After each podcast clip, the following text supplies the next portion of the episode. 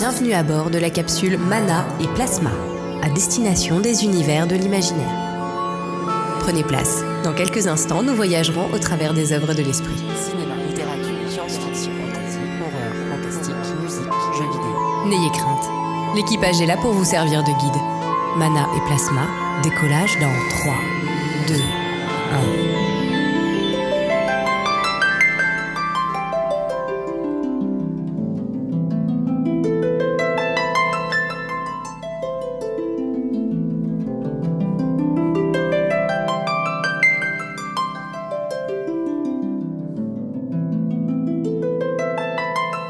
Et bienvenue dans ce nouvel épisode de Mana et Plasma.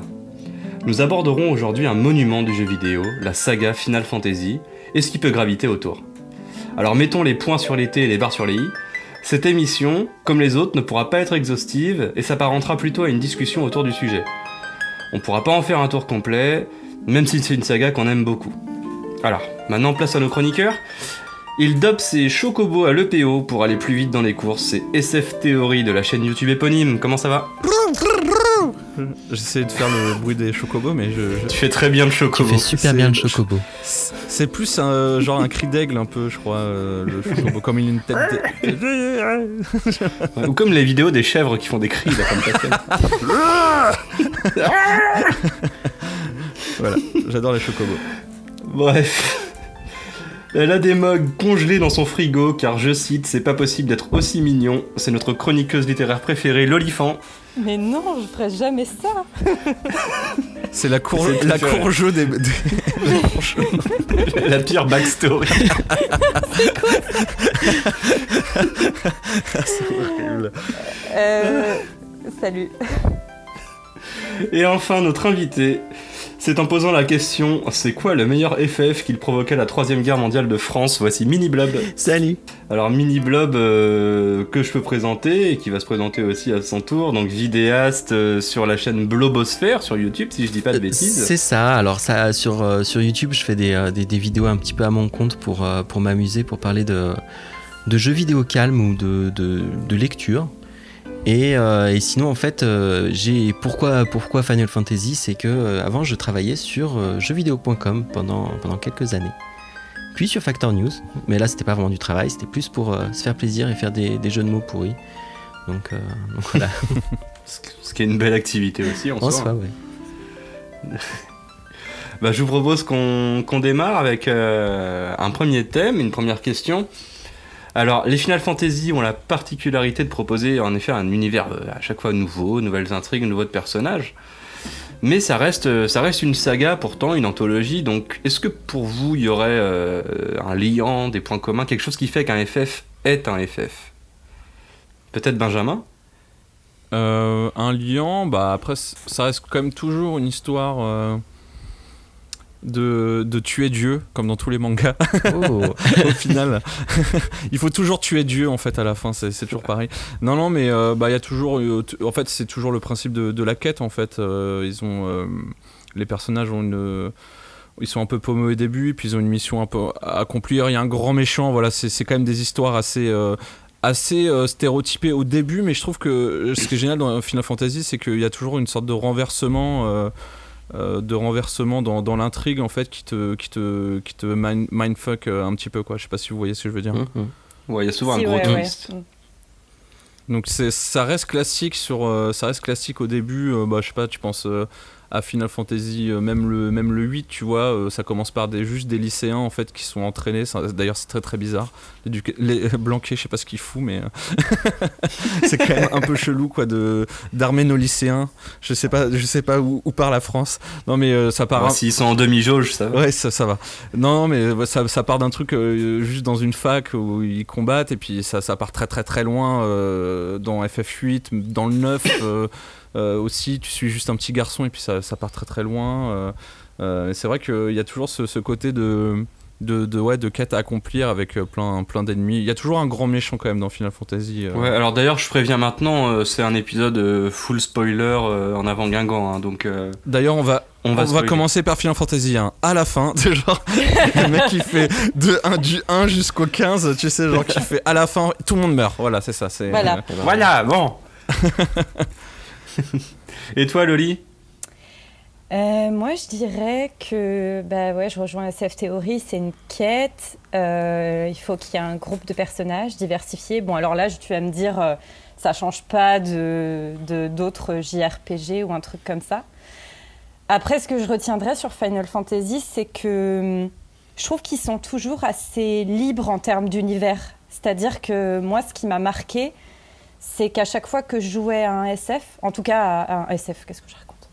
À chaque fois que je jouais à un FF, en tout cas euh, ceux auxquels j'ai joué, en fait, on tombe jamais dans les codes classiques de l'imaginaire. Il y en a pas un seul, je trouve, qui fait euh, héroïque fantasy classique, euh, science-fiction classique ou autre. Je trouve C'est vrai qu'il- qu'à part le 1, ouais. Ouais, je, je trouve c'est ce en que fait que dire.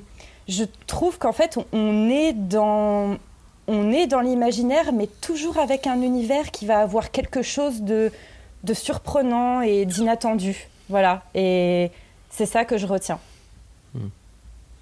Et toi, Mini Blob? Moi, j'ai- j'ai j'ai pris des petites notes. Et euh, le, le point commun qui me paraissait le plus évident, c'était les chiffres romains, mais j'ai l'impression que c'est c'est pas assez euh, évident comme point commun. Non, mais il y a des gens qui sont qui sont sensibles à la sauvegarde des chiffres romains, donc bah écoute, ils sont contents avec les, avec vrai, Final Fantasy, pourquoi pas.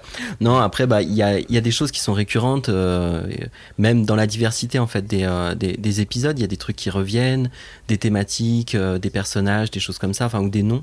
On, on parlait des Chocobo par exemple, c'est quand même ils sont presque Mm. dans tous les, euh, les Final Fantasy. Mais euh, Dès le ouais, 2. c'est ça. Ouais, Il y a un bestiaire, c'est vrai. Les ouais. MOG aussi, c'est vrai que du coup, enfin, il y a, y a des- il y a des petites choses qui reviennent, des invocations, elles reviennent souvent. euh, mais Ouais, Les les ennemis aussi, hein, Mm. parce que genre il y, a les- il y a les Pampas. oui, c'est ça, ouais. Ouais. Ah, Il y a des ennemis qui sont là depuis le Et 1. des- et des- Les flambeaux, les machins. les- ouais, ouais. Ouais. mais, mais en fait, pour moi, je, je vais carrément partir sur autre chose parce que pour moi, le, le- le point commun finalement entre tous les épisodes, c'est que à chaque fois, en tout cas, c'est l'impression que ça me donne. J'ai l'impression qu'à chaque fois, on est avec euh, un euh, RPG japonais qui se veut être un peu le, le maître étalon finalement du, euh, du genre. Et, euh, et bah, on va reparler après, je pense, des, euh, de l'évolution finalement qu'il y a eu tout au long de la saga. Moi, j'ai l'impression qu'il y a ça à chaque fois. Il y a cette espèce de volonté en fait de euh, marquer son époque et euh, ben, d'être un peu plus ou moins dans l'air du temps. Alors des fois il y a des ratés, hein, mais euh, cette idée de, coller et puis de faire un, nouveau, un nouveau jeu qui soit pas forcément très innovant, mais euh, qui corresponde, on va dire, à... euh, bah, qui cristallise certaines, euh, certaines attentes. Quoi. Et, euh, Ah, Comme un blockbuster. ouais, quoi. c'est ça, mais plus qu'un blockbuster, Le cristal. ouais, oui, Ouais, il y a les cristaux. ouais, c'est beau. Mais euh, je sais pas si euh, je je pars tout de suite sur une référence un peu obscure. Je suis vraiment désolé, mais je sais pas si vous connaissez ce manga qui s'appelait euh, Tokyo Toy Box ou Giga Tokyo Toy Box pour la suite. C'est un, c'est un manga qui, euh, c'est euh, le- alors c'est deux auteurs euh, qui sont réunis en un seul pseudo qui s'appelle Ume. Et euh, c'est, c'est un, le, le thème du manga c'est dans le- les studios de développement au Japon en fait, de, de développement de jeux. Et ce qui est intéressant, alors c'est, c'est, c'est des noms factices et tout ça, mais ils ont une série dans cet univers-là qui s'appelle euh, Sword, Chronicle ou un truc comme ça, je crois, et qui, pareil, contient euh, plusieurs épisodes. Et en fait, euh, là où c'est intéressant dans le manga, c'est que c'est vraiment la thématique finalement du manga où il montre que, ben, avec les évolutions des machines, parce que là, euh, Final Fantasy, c'est ça, quoi, c'est, ça commence sur la NES, ça finit là sur la, bah, sur la PS5 pour le prochain, quoi. Euh, et du coup, avec l'évolution des machines, avec l'évolution technologique, avec l'évolution aussi des, envies de raconter différentes choses, ben finalement, ça, évolue, quoi. Et c'est. euh, Enfin, je sais pas, pour moi, j'y vois vachement euh, à, la fois un lien qui n'est pas un lien d'un épisode à l'autre, mais cette idée comme ça que ça doit être ancré dans l'air du temps, quoi. Ouais, je suis d'accord, j'ai eu du mal à mettre le doigt dessus aussi, mais quand tu joues à un FF, tu sais que tu joues pas à un autre jeu. En effet, par rapport à d'autres RPG, il y a quelque chose là-dessus. Euh, et puis au-delà de ça, bon bah ça, bah, la référence, le, le Zikos de service, mais euh, le thème de Final Fantasy, hein, qui est présent depuis le 1 aussi. euh. et de toute manière aussi, on en reparlera dans une question un peu plus tard, mais tant que c'était Uematsu à la musique, c'est vrai qu'il y a aussi un truc assez unique, je pense, sur le plan musical. c'est comme un peu quand on va suivre des films des années 80, bah, il y aura des bandes-sons, par exemple de John Williams, qui font qu'on saura que c'est estampillé euh, John Williams. Mais c'est mais c'est vrai que c'est important quand même d'avoir toujours des, des références d'épisode en épisode, euh, je pense, pour euh, y a des lier. marqueurs, quoi. Bah ouais, pour lier un peu, euh, même euh, euh, Biggs and euh, Wage qui sont Mm. inspirés de, Biggs et Edge, de, ouais. de- Ouais. de Star Wars Star d'ailleurs. Wars. Euh, Seed aussi, euh, et, et puis même euh, les métiers, certaines armes aussi. euh, Il y a des armes qui, qui, qui Qui traversent un peu la saga et tout. Et puis ça te permet d'avoir ouais, d'avoir un lien en fait. Les mages blancs, les mages noirs, d'une manière Mhm. ou d'une autre. Ouais. Même s'ils n'ont pas fait encore une sorte de endgame d'Avengers. Non, mais je veux dire, ils Euh, ont pas si, fait. si. Bah si, il y a Si, si, il y Dissidia. a Dissidia, ouais. Ouais, ouais, Ouais. Mais euh, oui, il y a Dissidia, mais je connais pas Dissidia. C'est pour ça que je dis ça. pas, pas ouf. Mais, mais c'est vrai que vous, vous, vous reveniez plutôt sur l'aspect scénaristique euh, des différents épisodes. Et c'est vrai qu'il y a ça aussi, parce que bon, on- il y a quand même l'autre grande série euh, de, de JRPG, c'est Dragon Quest. Et finalement, Ouais. ce qui diffère les deux, c'est qu'il y a, il y a quand même un qui est quand même vachement plus axé sur, euh, on va dire, des mécaniques de jeu. Enfin, Dragon Quest, c'est- pas que c'est répétitif, hein, mais enfin, il y a un, C'est le Ouais, voilà. Et euh, là où effectivement le- les FF, bon bah ils vont vite partir dans l'imaginaire et euh, euh, un peu un, un peu plus loin peut-être finalement quoi. Ouais, et puis même au niveau du gameplay, il y a un lien en fait entre tous les. mais Ça évolue en fait au fur et à mesure, mais t'as quand même. T'as quand même un lien en fait euh, du premier jusqu'au dernier. euh, Ouais, Ça va de plus en plus. La, la potion, la tente, les terres. ouais, aussi, puis même ça, je parle choses que ça évolue de plus en plus vers euh, le comment dire, vers euh, vers le, le combat en direct en Ouais, fait. vers l'action RPG.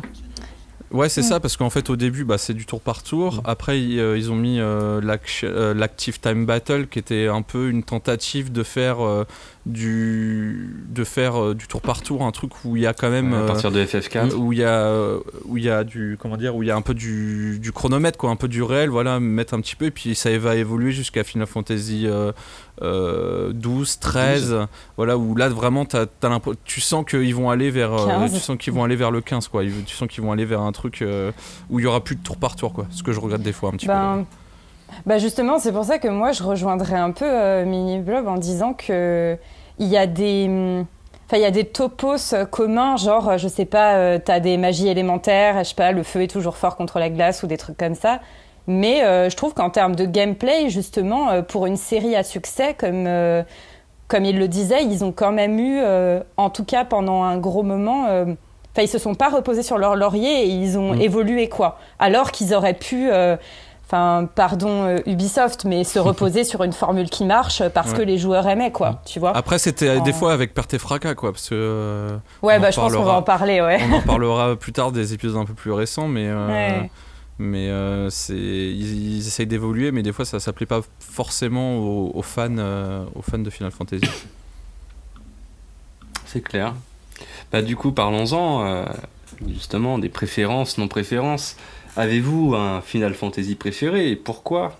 Par exemple, Mini Blob. Bah moi je vais pas être super original. hein. Euh, Peut-être mon préféré c'est pas, enfin euh, c'est pas parce que c'est euh, celui que je trouve le, plus extraordinaire. Franchement, celui que je trouve le plus extraordinaire, c'est FF9.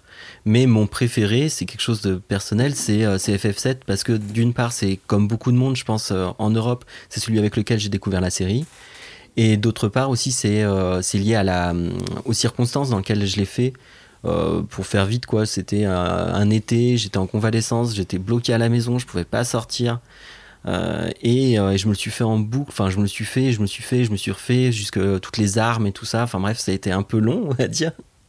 Et, pour ça, en fait, bah forcément, en termes de, en d'attachement émotionnel, on va dire, c'est celui-là qui m'est resté le, bah, le plus fort, quoi. Euh, après, euh, c'est pas nécessairement celui que maintenant j'aurais envie de refaire. Euh, je pense que le 9 est peut-être plutôt bien parti dans ceux qui me, me travaillent le plus, on va dire. Mais, euh, mais la préférence, le cœur, des fois, ben voilà, quoi, la, la raison du cœur, a des choix que. Enfin bref, je connais pas exactement la. la- la- mais c'est un truc comme ça, quoi. On choisit pas toujours et euh, je pense que ben, le 7, ça reste, ça reste mon favori, quoi. C'est vrai qu'il est un peu dur euh, enfin bon, maintenant il y a le remake mais c'est vrai que euh, quand tu te remets sur le 7 euh, par rapport au 9 euh, le 9 c'est un peu le, le best du best de ce que pouvait sortir la PS1 à l'époque Mm. euh, le, le 7 euh, pff, c'est un peu dur de, de, de- de s'y mettre si, si t'as pas joué à un Final Fantasy et tu mets sur le 7 c'est un peu rude quoi Ouais. Oui, puis objectivement, je pense qu'il y a des petits soucis de rythme. Enfin, il y a des trucs qui sont quand même peut-être pas super bien pensés non plus. et il y a la trad aussi la, Traduction tra- la fameuse trad ouais. Mais, euh, mais voilà, quoi, il avait quelque chose. euh, Enfin, quand, quand tu découvres le JRPG avec ça, bon, on va peut-être en reparler, mais bon, euh, bon quitte on est, on est en spoiler, euh, c'est vrai que Aeris, typiquement, euh, voilà, quoi, c'est c'est une espèce de choc, donc tu, euh, tu reviens Le jamais choc. tout à fait, quoi. euh. Ah mais oui, Ah, moi je suis en train de refaire sûr, FF7, là je viens de passer ce moment-là et j'étais oh Ouais. Mais je pense que c'était un peu une première de. Bon, après, sur d'autres. euh, sur Chrono, Tra- Chrono Tiger, peut-être qu'il y avait aussi. Chrono ce- Trigger. ce- ouais, ce, ce sa- ce sacrifice ou d'autres RPG, mais c'était tellement marquant. euh, euh, que je sais Ouais, pas puis- si je, je sais pas c'est quand même un choix de de enfin de se séparer d'un d'un personnage c'est même pas un des personnages principaux c'est enfin c'est le deuxième personnage principal de se séparer comme ça euh, dans l'intrigue c'est quand même hallucinant de faire ça en, en plus pas à la toute fin mais presque aux trois quarts quoi aux deux tiers. deux tiers ouais. Bah, en plus, c'est vrai qu'elle est un peu introduite comme euh, tu commences à comprendre que c'est une sorte de personnage d'élu, un peu. Mm. Enfin, tu vois, elle a vraiment toutes les caractéristiques de. Tu sais, l'enfant de la prophétie, quoi, un peu. Enfin, Ouais, c'est ouais. la dernière de. Ah ouais, ouais, ouais. de- c'est la dernière de son groupe, enfin de sa race entre guillemets. Euh, elle semble avoir des pouvoirs exceptionnels. Euh, c'est un peu le, t'entrevois un peu que ça va être le héros du bien euh, contre un Sephiroth qui est un peu à l'opposé, quoi. ouais alors Et que Claude c'est tu- juste le, le bras armé quoi en fait euh, c'est vrai que tu t'attends absolument pas. Enfin, c'est. Et, et jusqu'au bout, je pense, tu avais beaucoup de personnes qui pensaient qu'elle, qu'elle allait revenir, quoi. Enfin, que... Le fameux euh, C'est- sort ouais. de, de résurrection, Ouais. tout ça à la toute fin. euh, ah, mais en Ouais. fait, tu es là, Bertrand. en Et fait, puis, tu es euh, revenu. Et puis moi, mon, mon préféré, c'est, pas le 7, mais c'est vrai que je pense que Sephiroth, euh, c'est vraiment un personnage qui a marqué euh, le jeu vidéo euh, au sens large, quoi. Mm. Enfin, Et les pseudos des gens. ouais, voilà. Et pourquoi, pourquoi les cheveux blancs pour les, pour les ennemis tout le temps Mais même dans les mangas, hein, c'est quand même un truc de ouf. Les, les cheveux blancs, je sais pas ce que ça signifie. euh. Parce que, parce au que Japon- morts et que c'est un peu le blanc, c'est genre une sorte de pureté de rien du tout. Mais ça- Du des, coup, ça fait peur. des fois, ça te gâche un peu un Final Fantasy. Tu fais bon, ok, c'est le méchant. C'est vrai que c'est devenu presque un cliché en fait, Ouais. euh, effectivement. Ouais. euh, mm. Alors moi, je pense que je vais avoir un avis euh, qui va certainement pas euh, mettre d'accord tout le monde. Euh, moi, mon, pré- Ouais. Euh, moi, mon pré- moi, mon préféré, c'est le 10, en fait. Ah, Qui, Ah, mais t'as raison, de euh, ouf. Voilà, qui, euh, je le sais, ne fait pas forcément euh, l'unanimité. il est génial. Mais euh, je dirais donc à plusieurs euh, titres. Alors c'est mon préféré parce que je trouve que l'univers est d'une originalité exceptionnelle. J'ai pas souvenir en fait d'avoir vu un exemple de fantaisie dans un environnement d'inspiration type Asie du Sud-Est parce que pour moi c'est ça.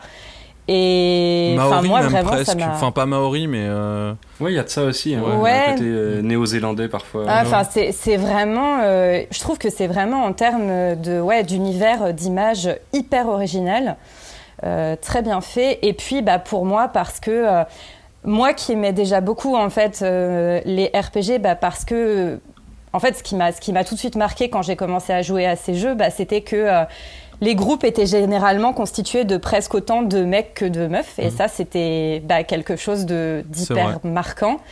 Et le 10, pour moi, c'est vraiment celui où... euh, Enfin, en vrai, tu joues Tidus, mais c'est clairement euh, Yuna, le Ouais. personnage principal de l'histoire. Ah oui, oui, oui. Enfin, les personnages c'est- c'est- féminins sont limite plus intéressants, même euh, la sorcière, euh, comment elle s'appelle Lulu, il est trop cool. Lulu, Ouais. en fait, ils sont un peu effacés. T'as que, t'as que 7 qui, est, qui, est, qui est classe, mais Tidus, il est un peu insupportable dans le 10, on peut le dire.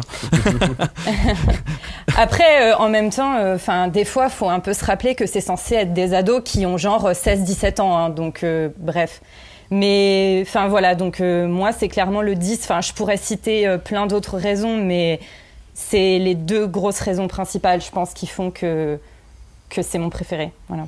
Ouais, bah tu m'étonnes. Le 9 et le 10, euh, c'est ouais, c'est mes top 2 et 3. Du coup, je vous dirai pas encore mon, mon 1. Mais euh, Bah, vas-y, ouais, en plus, ce que j'aime bien dans le 10, c'est le côté euh, crépusculaire aussi. Le, le fait que tu sois en pré-apo en permanence. euh, Ouais. La crainte chez tous les peuples, le pèlerinage vers quelque chose. Très religieux, un côté ouais. mystique. Ouais, très mystique Puis- que j'ai adoré. Religieux, mystique. Et puis, ouais.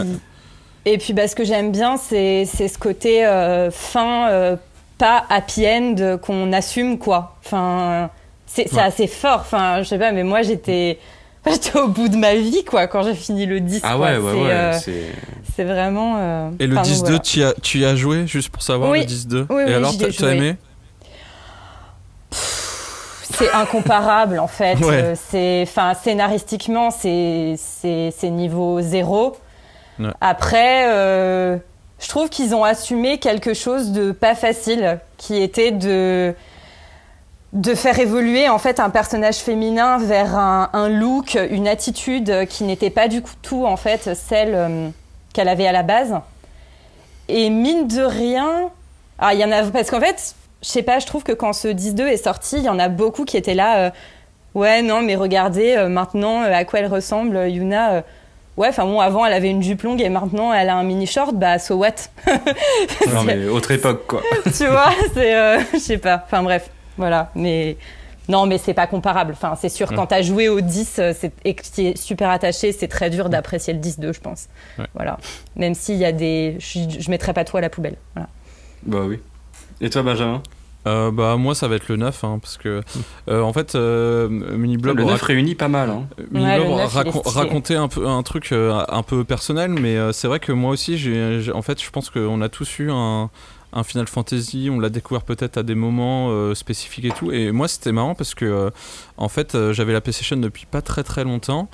Et en fait, j'avais, j'avais un exemplaire du PlayStation Magazine où en fait il y avait une preview de Final Fantasy 9. Et en fait, j'ai passé l'été, mais vraiment littéralement l'été entier, à relire 4 ou 5 fois la preview de Final Fantasy 9, mais genre tous les jours, quoi. Genre, tu sais, le truc un peu obsessionnel, mais c'était Ah devenu n'importe quoi. Je, te comprends, j'étais Ah, pareil. mais tu, tu sais, je suis désolée de te couper, mais il faut quand même que je vous partage un truc. C'est que, en fait, le 10, toute ma famille a suivi. C'est-à-dire que, en fait, j'étais tellement à fond que à chaque fois que je jouais, soit alors ma sœur, elle me regardait tout le temps, et genre, je racontais l'histoire à ma mère tous les soirs. je lui racontais ce qui se passait, et genre, quand c'était la fin, j'ai appelé tout le monde et toute ma famille a couru pour voir la fin de Final. Fantasy X. Enfin. En fait, c'était, c'était, c'était vraiment, non mais en fait, c'était vraiment, tu sais, euh, pareil. Je on, pense. dirait, euh, on dirait un film des années 80 où on n'y croit pas. Là. Venez voir, il a fini le jeu Standing ovation pour Loli, tu sais, genre. non, mais tout, tout ça juste pour dire que qu'il y avait un petit côté, euh, c'est vrai aussi personnel que j'ai pas forcément évoqué. Voilà, c'est tout. Désolée, je t'ai coupé. Et euh, ouais, donc euh, c'était un peu aberrant parce que je lisais euh, tout le temps le, ce truc-là à tel point que bah, j'étais euh, j'étais en vacances dans, dans, dans les Cévennes et du coup euh, avec mes parents, je sais pas, on monte tout en haut d'une montagne. J'avais apporté le PlayStation Magazine et en haut de la montagne, je lisais ma preview de Final Fantasy 9 quoi, tu vois.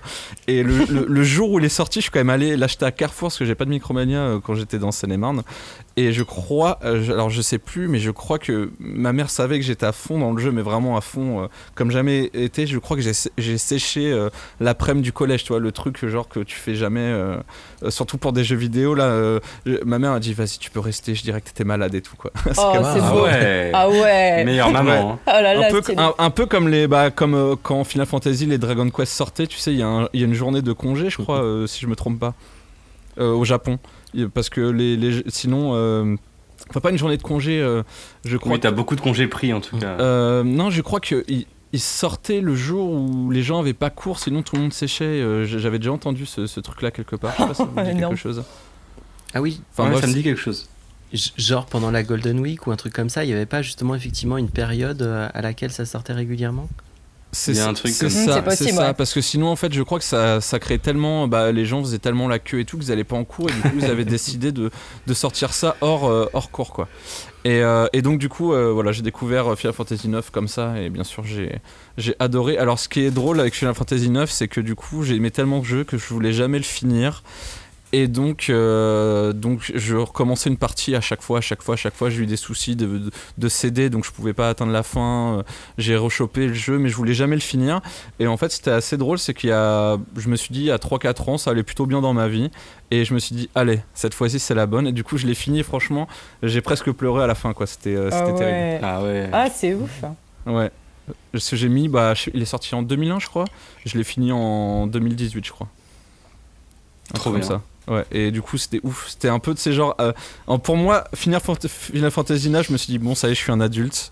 C'était vraiment abandonner mon enfance, quoi. Donc, du coup, euh, du coup je, je l'ai fini. J'ai fait, ah, c'était trop bien. Du coup, j'ai encore plus apprécié la fin. Et est-ce que tu l'as relancé depuis? Euh, je l'ai, en fait, je l'ai sur toutes les plateformes Steam, Xbox et tout. Euh, j'ai rejoué. euh, alors, je sais plus si, si je l'avais fini avec la version remasterisée, mais euh, qui était sortie il y a, il y a quelques années. Euh, mais euh, enfin remasterisé, c'est juste qu'ils ont HDifié, je sais pas comment on dit, mais euh, les, Ouais, tous les bonhommes. décors. Euh, mais euh, du coup, euh, du coup, non, pour l'instant, j'ai pas relancé parce que j'ai tellement joué euh, pendant. Mais, mais c'est un peu une Madeleine de Proust, c'est un truc que je que je referai Ouais, dans 5 ans. Tu sais que tu ça, le referas, ouais. Ouais, ouais, je sais. Je le, je le fais une fois tous les deux ans, moi, celui-là. Ouais. Et toi, du coup, euh, MLK, c'est quoi ton, ton préféré? Euh, alors c'est vraiment kiff kiff avec euh, le 9 surtout, même si j'aime beaucoup le 10. Et moi c'est FF5, mais c'est pour un peu des raisons euh, équivalentes à celles de Mini Blob, c'est-à-dire que alors Oh, en le effet, puriste. les- Le Moi, non, c'est justement. FF5. euh, j'ai découvert les FF par le 7. euh, pareil, un copain qui avait une PlayStation et tout, parce que moi j'en avais pas, parce que les parents, les consoles, c'est pas bien, tout ça. Et du coup, j'ai un pote en 2002, en 5ème, qui m'avait filé une disquette, l'époque des disquettes donc, avec une des premières versions de l'émulateur euh, ZSNES, là, euh, c'est pas bien, mais bon, l'époque le permettait. Et euh, avec dessus, en ROM, Chrono Trigger, que j'avais adoré du coup, et Final Fantasy V que j'avais dosé comme un foufou dans une traduction évidemment pirate, j'imagine, à l'époque.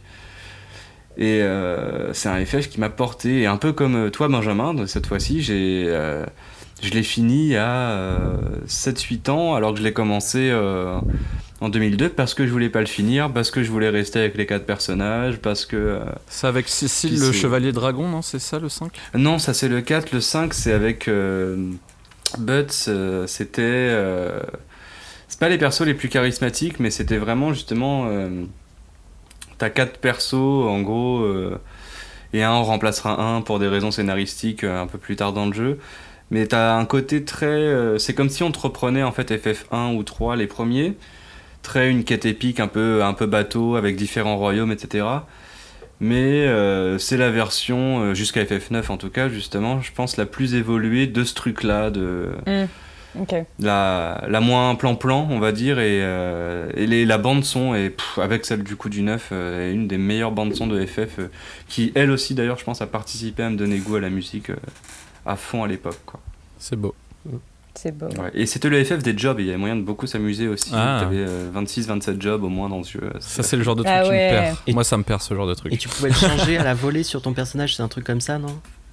Tu pouvais changer de Alors, job? euh, non, non, tu, tu- enfin, tu pouvais changer de job, oui, Ouais. quand tu veux, à partir du moment où tu les as, hors combat, bien sûr. Ouais, tu pouvais changer de job, et en fait, quand, euh, quand tu euh, acquérissais des capacités d'un job, tu pouvais les garder pour toujours, du coup, les mettre sur un autre job. C'était cool. Et pourtant, moi, j'aime pas quand c'est le bazar, comme ça, j'y comprends rien. Je suis, euh, J'aime bien quand c'est simple et que c'est le tour par tour et on est content.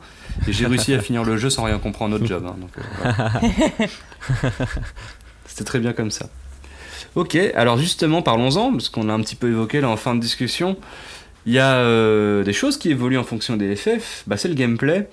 Contrairement à d'autres studios que tu as pu évoquer, par exemple Mini Blob avec euh, Dragon Quest, c'est vrai que Square, Squaresoft, Square Enix se sont rarement reposés sur leur laurier et ont souvent fait évoluer le gameplay. Alors est-ce que vous avez, euh, au-delà de votre FF préféré, un gameplay ou un système de combat que vous avez préféré dans FF Je pose la question à Loli. C'est dur. Alors, qui est sûr, ce que je peux dire, c'est que ben, moi, j'aime le tour par tour, en fait. Donc, euh, je suis pas du tout cliente euh, des évolutions récentes vers quelque chose de plus euh, dynamique. Euh, parce que ça me fatigue, tout simplement. j'aime bien, bah, en fait, j'aime, c'est ce que j'apprécie aussi dans un FF, c'est d'être tranquille et de, bah, de pouvoir prendre le temps que j'ai envie pour réfléchir à l'action suivante. On va tous être d'accord. Voilà. Après, euh, non, peut-être pas. Non, hein, je peut-être sais pas. Après, euh, Tranquille, Après, tranquille, ça dépend certains boss. hein. après, j'aimais quand même pas, comment dire, euh, enfin, ils avaient vraiment poussé ça à son paroxysme. Je je sais plus, je crois que c'était dans le 12 avec les gambits où en fait tu pouvais limite paramétrer, tu sais, ta, ta config de combat en avance. Et en fait, limite, t'avais presque plus rien à faire. En euh, mode automatique. Voilà, peu, euh, à partir du moment où tu avais bien en fait calibré ton truc, là c'était quand même. Enfin, je, je me rappelle avoir senti une forme de de détachement, on va dire, tellement c'était. euh, Enfin, je sais pas comment dire, t'avais t'avais pas beaucoup d'adrénaline, je pense. Après. euh, Ben ouais, non mais c'est c'est horrible, mais je vais redire le 10 parce que j'aimais bien, parce qu'en fait tu pouvais voir, tu sais, les, les tours en avance, et en fait tu pouvais essayer de penser tes actions de façon à ce que euh, bah, tu te fasses pas avoir euh, dans un combat, euh, que tu lances le bon sort au bon moment, etc. Ouais, C'était hyper appréciable ça. Ouais. Moi j'adorais ce système-là. euh, ouais. C'est le seul d'ailleurs euh, qui a un plus ou moins celui-là en fait. Euh, Ils avaient appelé ça le CTB. ouais, Ouais. tout à fait. Act- euh, ouais, Euh, je sais pas fait. quoi ça Je sais plus correspond, euh, Je sais plus non Autant plus. ATB, mais, euh, euh, je vois, mais alors CTB. Time Ouais. Battle qui est Ouais, sûrement, mais- mais après. Case, c'est pas case Euh. ou tu vois genre en mode comme c'est des petites cases en haut, je sais pas. Ou count pour Mm. compter, je sais pas. Franchement, je, je, je ne Je saurais plus regarder. dire. Après, il y avait des trucs, je me rappelle, que j'avais trouvé sympa. C'est pas vraiment le gameplay, mais je sais pas, en fait, à chaque fois, ils ont eu des bonnes idées. Genre, le coup des. Bah, les matérias, c'était quand, même, Mm. c'était quand même cool. Euh, après, dans le 8, t'avais le coup de, des chimères qui te faisaient apprendre des, des sorts. Et dans le 9, je crois qu'ils avaient, il y avait le principe des armes qui t'apprenaient des, ouais. des- Et je trouvais que c'était pas mal parce que ça te forçait à... Enfin, moi, typiquement, le fait de changer d'arme, euh, c'est un truc que j'ai toujours du mal à faire dans les jeux, tu sais. Faut vraiment que genre l'arme, elle soit super euh, forte pour que j'en change, quoi. Et, et là, c'était pas mal. Enfin, du coup, ils avaient trouvé un peu un moyen de... En plus, les persos avaient à chaque fois euh, deux styles d'armes différents, je crois, si je dis pas de bêtises. Ouais, Tu sais, genre Jidan, il avait, la... il avait les deux dagues où il avait la double épée et tout. Enfin, ouais, c'était assez cool. Enfin, ça, c'était plus du, du cadre, on va dire. euh, mais, enfin, je sais pas, de- de- à ce niveau-là, j'ai bien aimé. Et ouais, bah après, euh, je crois que le 13, ça passait encore. euh, le système de combat du 13. Et clairement, genre, le, fin, le 15, pour moi, c'est. c'est- Je, je comprends, je, en fait, je comprends que ça puisse plaire. Mais, mais clairement, ils, ils m'ont perdu, quoi. Enfin, c'est beaucoup, beaucoup trop nerveux pour moi. Enfin, je- j'y arrive pas. Voilà. a- Après le 15, disons qu'il y, a- il y, a des, euh, y a des jeux d'action euh, RPG qui sont, qui sont aussi dynamiques, mais euh, ça allait aussi avec une caméra qui était complètement faux folle Voilà. et tu comprends Ouais. rien à l'action parce que Voilà. c'est le bordel Non, dans Bah, tous les sens. Ty- typiquement, tu vois, moi j'ai joué par exemple à, à Kingdom Hearts qui est un, bah, qui est un action RPG. Enfin, ça, ça va à 2000 à l'heure, ça tape dans tous les sens. Bon, enfin, c'est pas réputé être très technique, mais ça me va. calibré. hein. Mais comme tu dis, le 14, ouais, on- euh, le 15, pardon, on- on- à un moment, tu suis plus rien, quoi. Enfin, en tout cas, moi, c'est c'est ce que j'ai ressenti, quoi. Mm. Voilà, voilà. Ok. Alors, euh, Mini Blob. Mais moi, je vais défendre les gambits de FF12. Non, parce que. mais- non, mais Vas-y, ils- vas-y. Ils, sont souvent, euh, ils sont souvent décriés parce qu'effectivement, des gens qui avaient l'habitude euh, bah, de vraiment complètement gérer le, le, le- le- ce qu'on faisait, finalement, bah, ils se sont trouvés un petit peu dépossédés. Mais euh, quand tu le vois maintenant, a posteriori, avec un peu de recul, euh, notamment, moi j'aimerais bien le comparer, tu vois, avec le système qui fait plus ou moins la même chose dans The Last Remnant, qui est un autre JRPG, où il y avait ce même Ouais. principe, où finalement, tu, euh, tes compagnons, tu les gérais pas directement, mais tu leur donnais des indications, et après, en fait, ils étaient censés se débrouiller. Mais c'était complètement brouillon dans celui-là, alors qu'au final, ben, en fait, dans FF12, ça fonctionnait. On arrivait à faire des systèmes qui marchent bien, quoi et euh, sur lesquels, bon, effectivement, on pouvait des fois peut-être un peu trop se reposer quand on était en combat, mais, euh, mais tu, tu pouvais, tu peux quand même t'amuser à essayer de- d'optimiser le truc, euh, de, de voir les synergies et tout ça, quoi. Et en plus, euh, tu peux détailler vachement dans euh, s'il a tant de moins de points de vie, ben en fait, fais telle action, puis finalement, en fait, et tu, tu priorisais, en fait. Peut-être juste expliquer quand même ce que c'est que le système de Gambit, c'est qu'en fait, euh, dans ton Oui, menu avant le, entre les combats, en fait, tu pouvais euh, choisir quelles actions allaient faire euh, les personnages en fonction de, de quelle, euh, comment on pourrait dire, C'est des règles, quoi. Ouais, c'est ça, En ouais. fait. et que tu Un priorisais. peu comme dans les Tales of, euh, pour ceux qui ont joué peut-être. En gros, euh, par exemple, si t'avais un personnage qui était à moins 30% de vie, eh ben il se lançait une potion quoi. Ça c'était un des trucs euh, un des trucs ou un sort de soin quoi. C'est ça, un des en trucs qu'il y gros, avait ouais. en Gambit. Mm. Et du coup, après, ça te permettait euh, de faire, d'automatiser les combats finalement. euh, parce qu'une Mm. fois que tu avais dit, ben, c'était de la programmation, quoi. Une fois que tu avais programmé euh, quelle action en fonction de quelle situation, eh bien, le, le personnage le faisait tout seul. Et bien, finalement. Par curiosité. Ah, pardon, Non, je t'en- vas-y. Excuse-moi. Non, j'allais dire par curiosité. J'allais demander si quelqu'un avait joué à la, à la version euh, upgradée du 12 parce qu'il paraît qu'elle est. Zodiac Age Bah elle est écoute, je, vraiment je cool. me, je me la suis fait offerte pour, sur Switch à Noël, j'attends de la commencer, je finis un jeu avant. Et ben moi, c'est c'est celle que je viens de. C'est c'est le dernier FF que j'ai fait en, en date. Ah, et justement, je l'ai fait. euh, Tu, tu parlais tout à l'heure de l'aspect familial. Je l'ai fait avec, euh, avec mes enfants qui ont adoré Fran. C'était la lapine. Ah. Ils étaient euh, c'est ultra fans de Ah oui. Fran. C'était Hmm. trop choupi. Euh, bon, ils voulaient tout le temps que je prenne Fran, ce qui est pas forcément le plus pratique parce que j'en avais fait le soigneur, forcément, donc c'était pas. Mais oui. bon. Et, euh, et ouais, et, euh, alors, euh, cette version, justement, elle change des, des, euh, des trucs, c'est surtout au niveau du, euh, du système de job. Parce que je sais pas si vous vous souvenez, dans la Les version de base, ouais, c'est ça. Parce que dans la version de base, en fait, tu peux prendre plus ou moins n'importe quoi en fonction de ton personnage et tu peux complètement rater ton personnage Ouais. d'ailleurs. Ouais. Tandis que là, en fait, on t'assigne un job, enfin deux à terme, par personnage. C'est euh, le système du zodiaque en fait. Et, euh, et du coup, tu vas être quand même plus euh, guidé euh, dans ce que tu Oui. peux faire. Et euh, bon, bah, je, je trouve que c'est pas mal parce que ça garde l'idée euh, originale d'avoir comme ça en fait euh, un, un peu un personnage à la carte, mais en même temps ça t'évite de complètement rater ton perso parce que t'as quand même des, euh, des trucs que tu peux pas faire quoi, euh, trop différents. Ah bah forcément, c'est une, c'est- Ouais, ouais. c'est une bonne idée, ça vient du 10 forcément. Mais ouais, mais, mais le, le- c'est c'est le sphérié dans le 10 justement, c'est ça qui, a qui Ah ouais, vraiment Sphérié, tout. c'était ouais. cool. Et qu'ils ont repris Ouais. aussi, c'est une des bonnes idées que tu retrouves aussi après dans le, dans le, le, le 13. Le 13, Ouais. ouais. Que moi j'avais bien aimé dans le 13, même si bon, il y avait d'autres trucs que j'avais moins aimé, c'est sûr, mais euh, ce, ce principe-là, moi j'avais trouvé ça chouette. Et puis après, c'est pareil, euh, le, le 12, dans ses, dans ses mécaniques, ce qui est chouette aussi, c'est la, la liberté qu'il t'offre, quoi. Et euh, bon, ça, c'est-à-dire que par rapport à d'autres qui sont peut-être un peu plus couloirs, enfin, typiquement, c'est pour ça que je pense au, au 13, quoi. Le, le, le 13, euh, quand tu lançais à la- à l'époque, on s'entendait peut-être pas à un jeu aussi couloir, quoi.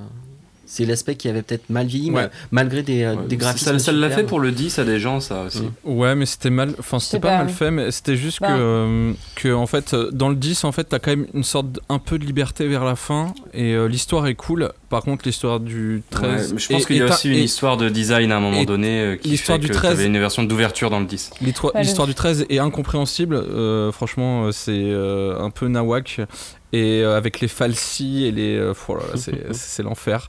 Mais euh, c'est surtout que euh, c'est que c'est une éternelle fuite en avant. Tu fuis pendant tout le jeu en fait. Alors que donc le 10, euh, t'as plusieurs euh, passages où t'as de la fuite, t'as, euh, tu dois aller à un certain endroit. C'est dirigé. C'est un pèlerinage. Oui, voilà, et puis oui, t'as un but, alors que là, c'est genre, euh, ah, on se fait attaquer dès le début, il faut fuir. Mais fuir quoi Euh, Les vrai. enjeux, c'est Mm. quoi Euh, Et euh, c'était euh, c'était vraiment assez terrible, quoi. Le 13, pff, c'était un peu un, un calvaire à finir. Ce, ce- ce- je je- je Mm. crois que j'ai pas fini d'ailleurs. Ah si, attends, mais j'ai dit une Bah, bêtise moi, parce le- qu'à la, à la fin, à la fin euh, au milieu du 13, en fait, j'ai dit une bêtise. à- à- au milieu du 13, tu as un, un énorme espace de jeu, mais j'ai pas Ouais, le ouais. courage d'aller C'est jusqu'à. plutôt vers la fin, c'est Pulse.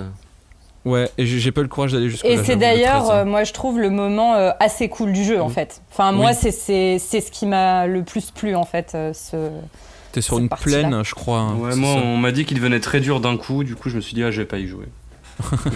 Bah, au final, Voilà. c'est- ouais, enfin, le scénario et je suis assez d'accord est vraiment pas. euh, pff, ouais, tu t'arrives pas à comprendre. Enfin, c'est pas grand intérêt quoi. En fait, c'est vraiment, j'ai l'impression qu'ils ont fait un scénario en mode, vous allez voir, on fait un truc hyper complexe et tout, mais en fait, un peu trop complexe pour. euh, Mais pas trop. Parce qu'en fait, t'es le- balancé, t'es balancé dans l'univers, en fait, genre en mode, euh, waouh, salut, euh, t'es dans cet univers-là et euh, tu sais pas qui sont les gens, mais c'est pas grave, vas-y, fuis, euh, fuis à travers ce train euh, et, et tu comprends rien, en fait. T'as pas. Dans... Moi, ce que j'adore dans les Final Fantasy, enfin, je, je sais pas si vous pensez, moi, c'est les intros des Final Fantasy. Mm. T'as Ah toujours. bah, euh, toujours. T'as toujours des intros et l'intro de Final Fantasy XIII malheureusement elle est complètement ratée parce que tu comprends rien aux enjeux.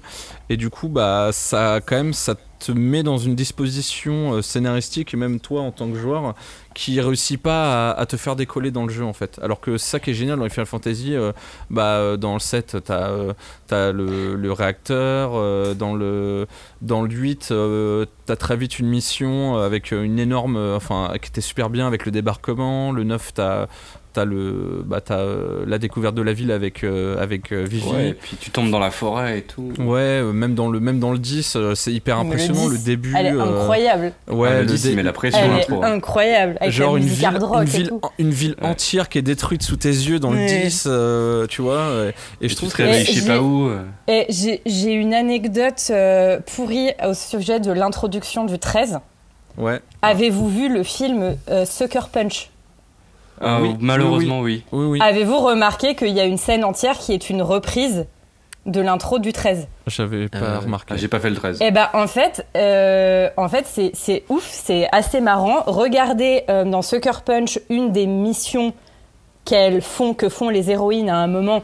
C'est une mission dans un train. D'accord. Et vraiment, il y a une séquence où plan par plan, c'est le début de FF13. Ah oui, genre en mode euh, ils sont dans le train, ils discutent et tout. c'est Ouais. ouais, d'accord. Ouais, ouais, ouais, ouais, Je- je juste vois euh, exactement. voilà. C'est, c'est- Merci euh, Zach Snidé.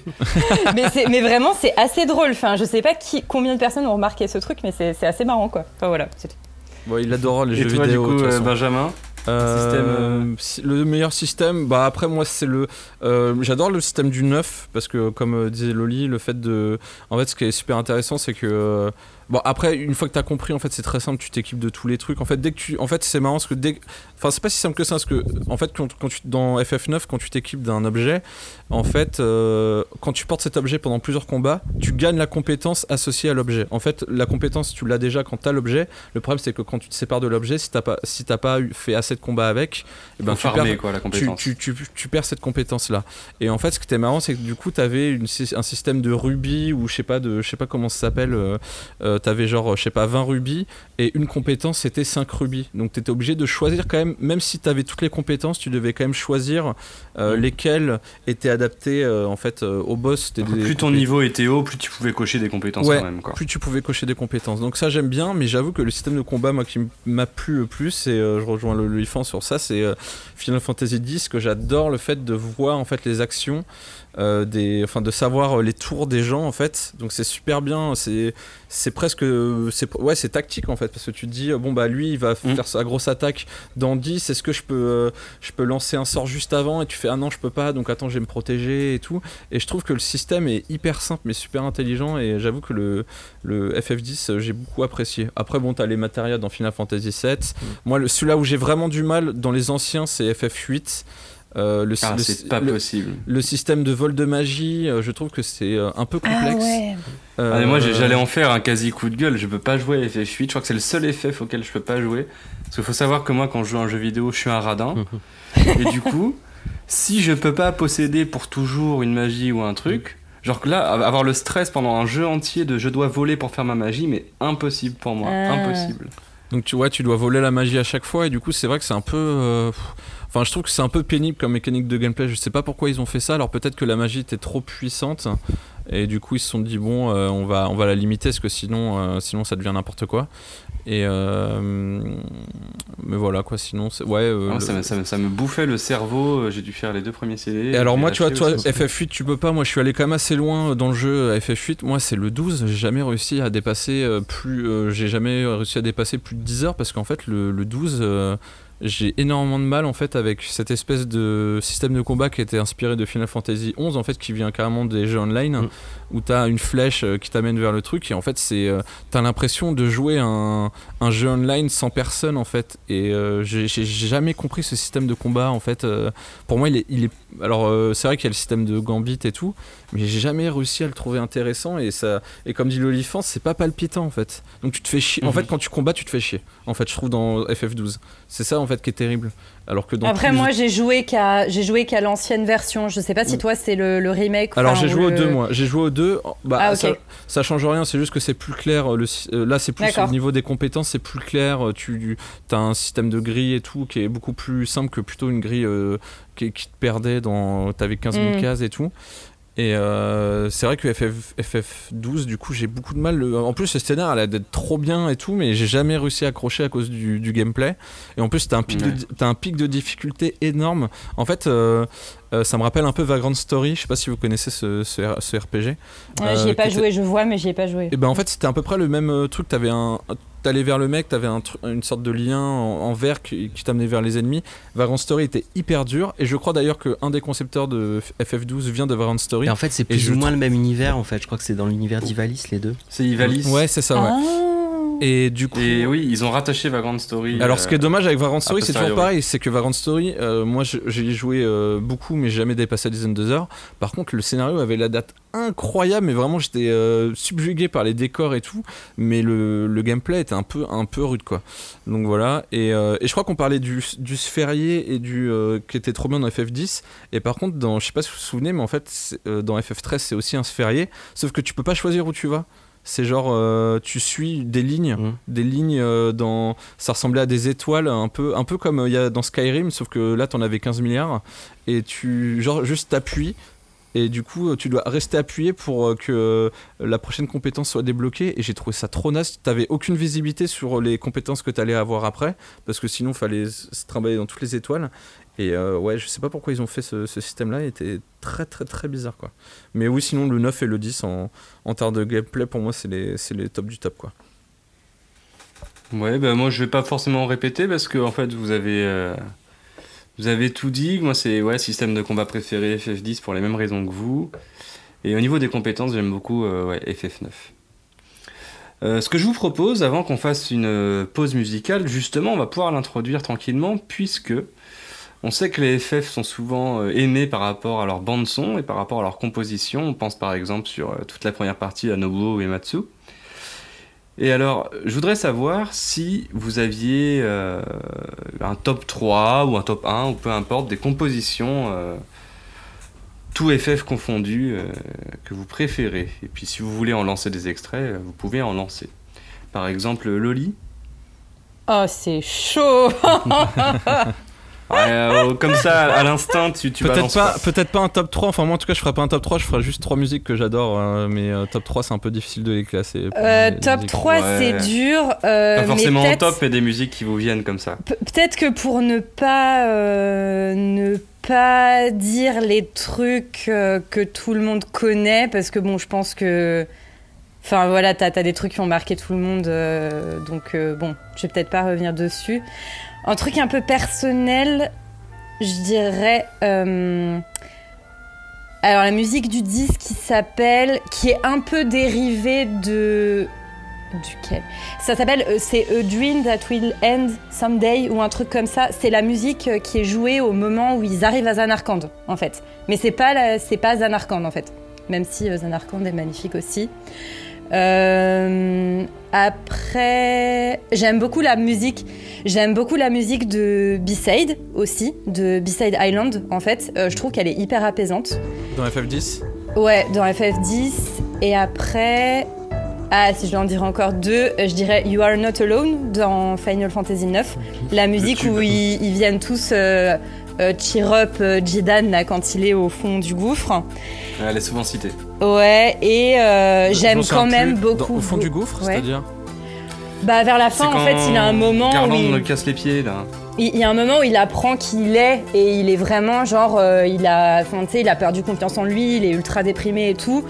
Et en fait, il y a tout le groupe qui va venir lui dire mais non, tu n'es pas seul, on est tous tes amis avec toi, tu vois. Et voilà. Le moment shonen. Et donc elle s'appelle euh, You Are Not Alone et et j'aime quand même beaucoup beaucoup euh, Don't Be Afraid qui est le thème de combat du 8. Ok. Et toi, Mini Blob Alors moi j'y vais avec des très très gros sabots. Euh, forcément, euh, je sais pas, j'aurais dit euh, ben, pour changer encore la musique d'Aeris parce que ben mine de rien c'est celle qui me reste et Elle est je magnifique. pense que c'est celle qui me reste et voilà quoi. Après euh, franchement, euh, comme tu disais euh, Loli, euh, c'est celle qui nous vient souvent en tête si on y pense à, à FF et enfin, c'est pas très original hein, mais c'est comme ça. Et je vais être encore moins original. Mais alors sinon mes deux autres musiques qui me reviennent quand je pense à FF, c'est typiquement le ta ta ta tan tan tan tan ta tan parce que c'est comme La ça musique quoi. de Victoire. Exactement, c'est le Victory Victory Theme. Theme. Et euh, Ouais. enfin, je veux dire, elle est tellement partout. Enfin, euh, même, euh, j'en viens à un point, je reviens sur mes enfants, mais tu, mon, mon fils la chante, quoi. Et euh, rien que pour ça, euh, tu vois.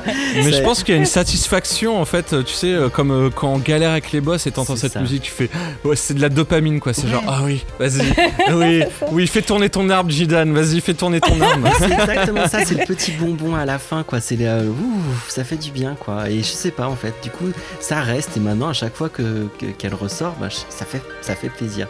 Et l'autre, comme ça, bah, c'est le, le fameux prélude, quoi. C'est tout simple.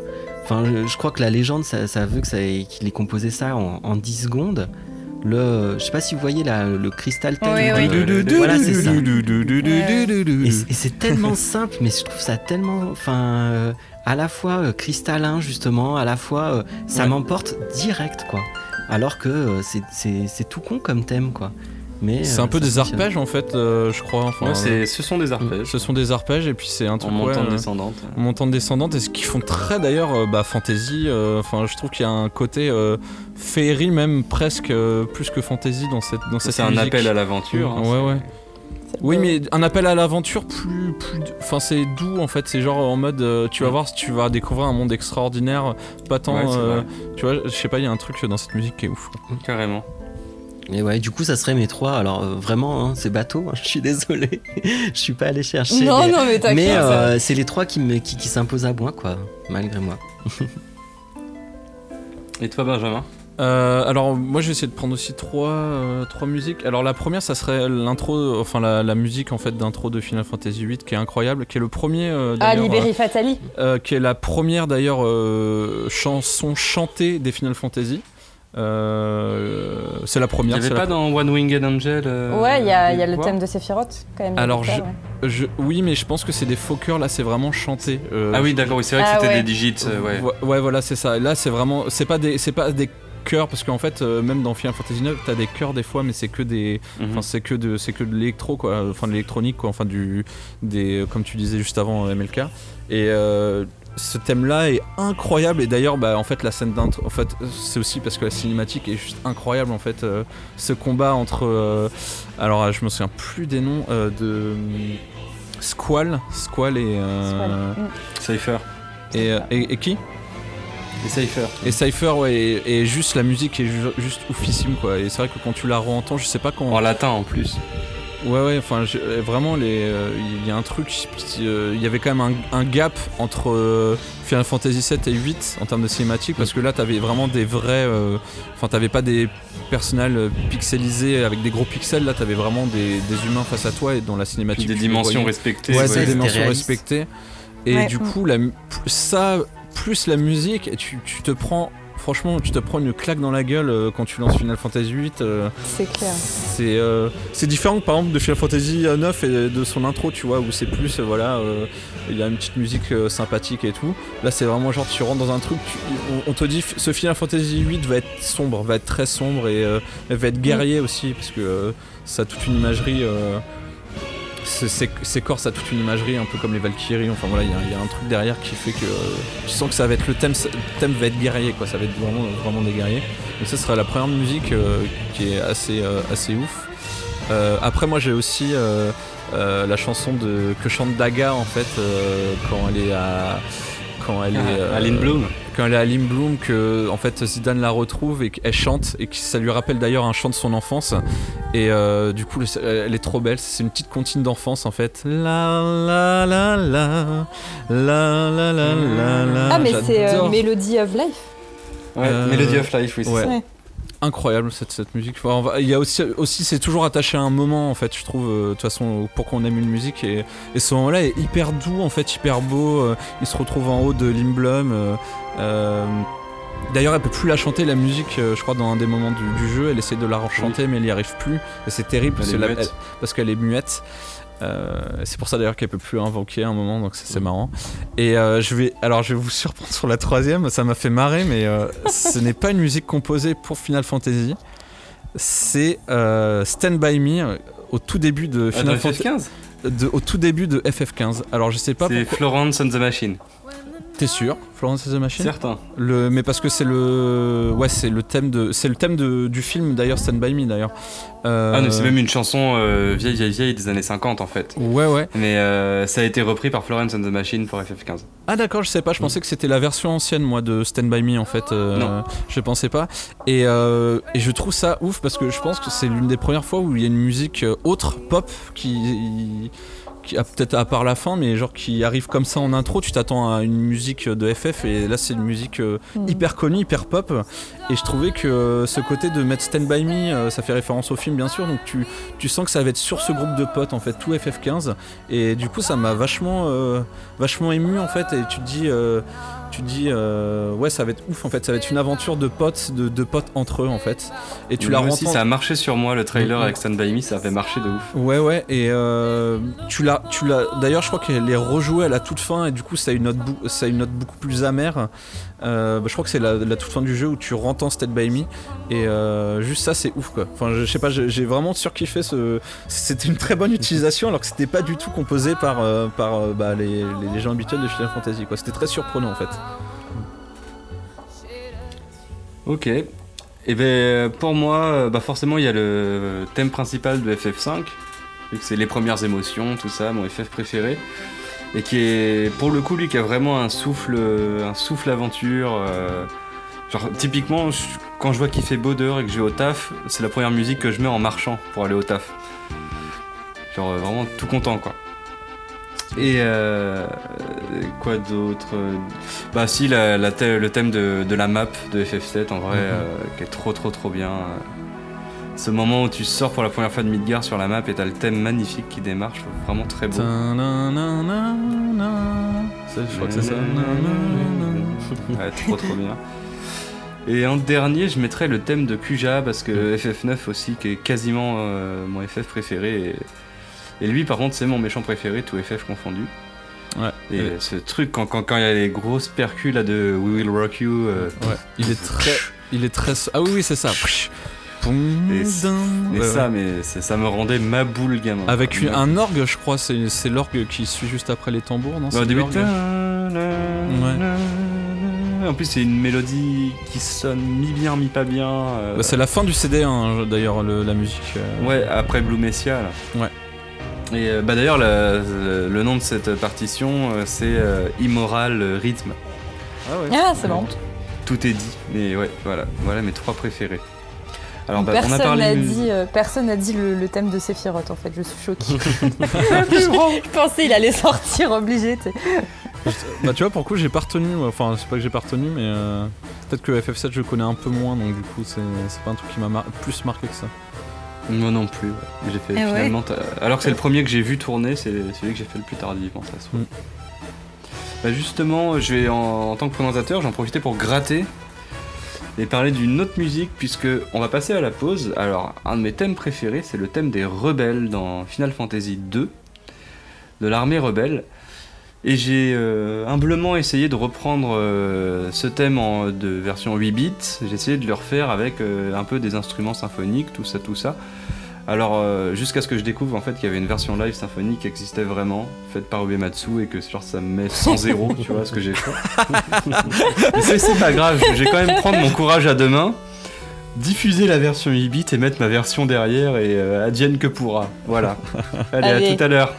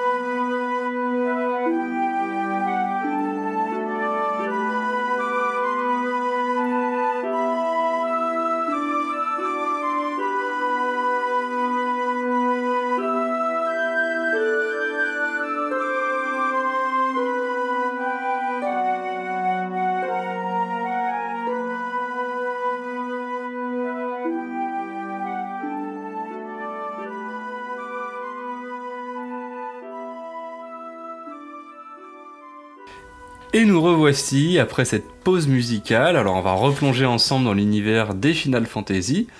Final Fantasy, c'est souvent une incroyable galerie de personnages. J'aimerais savoir si un personnage vous a marqué, tout FF confondu, et si oui, pourquoi? Je vais demander à Mini Blob. Oh, alors, bah, disons que j'en ai un petit peu parlé tout à l'heure euh, en parlant de la lapine.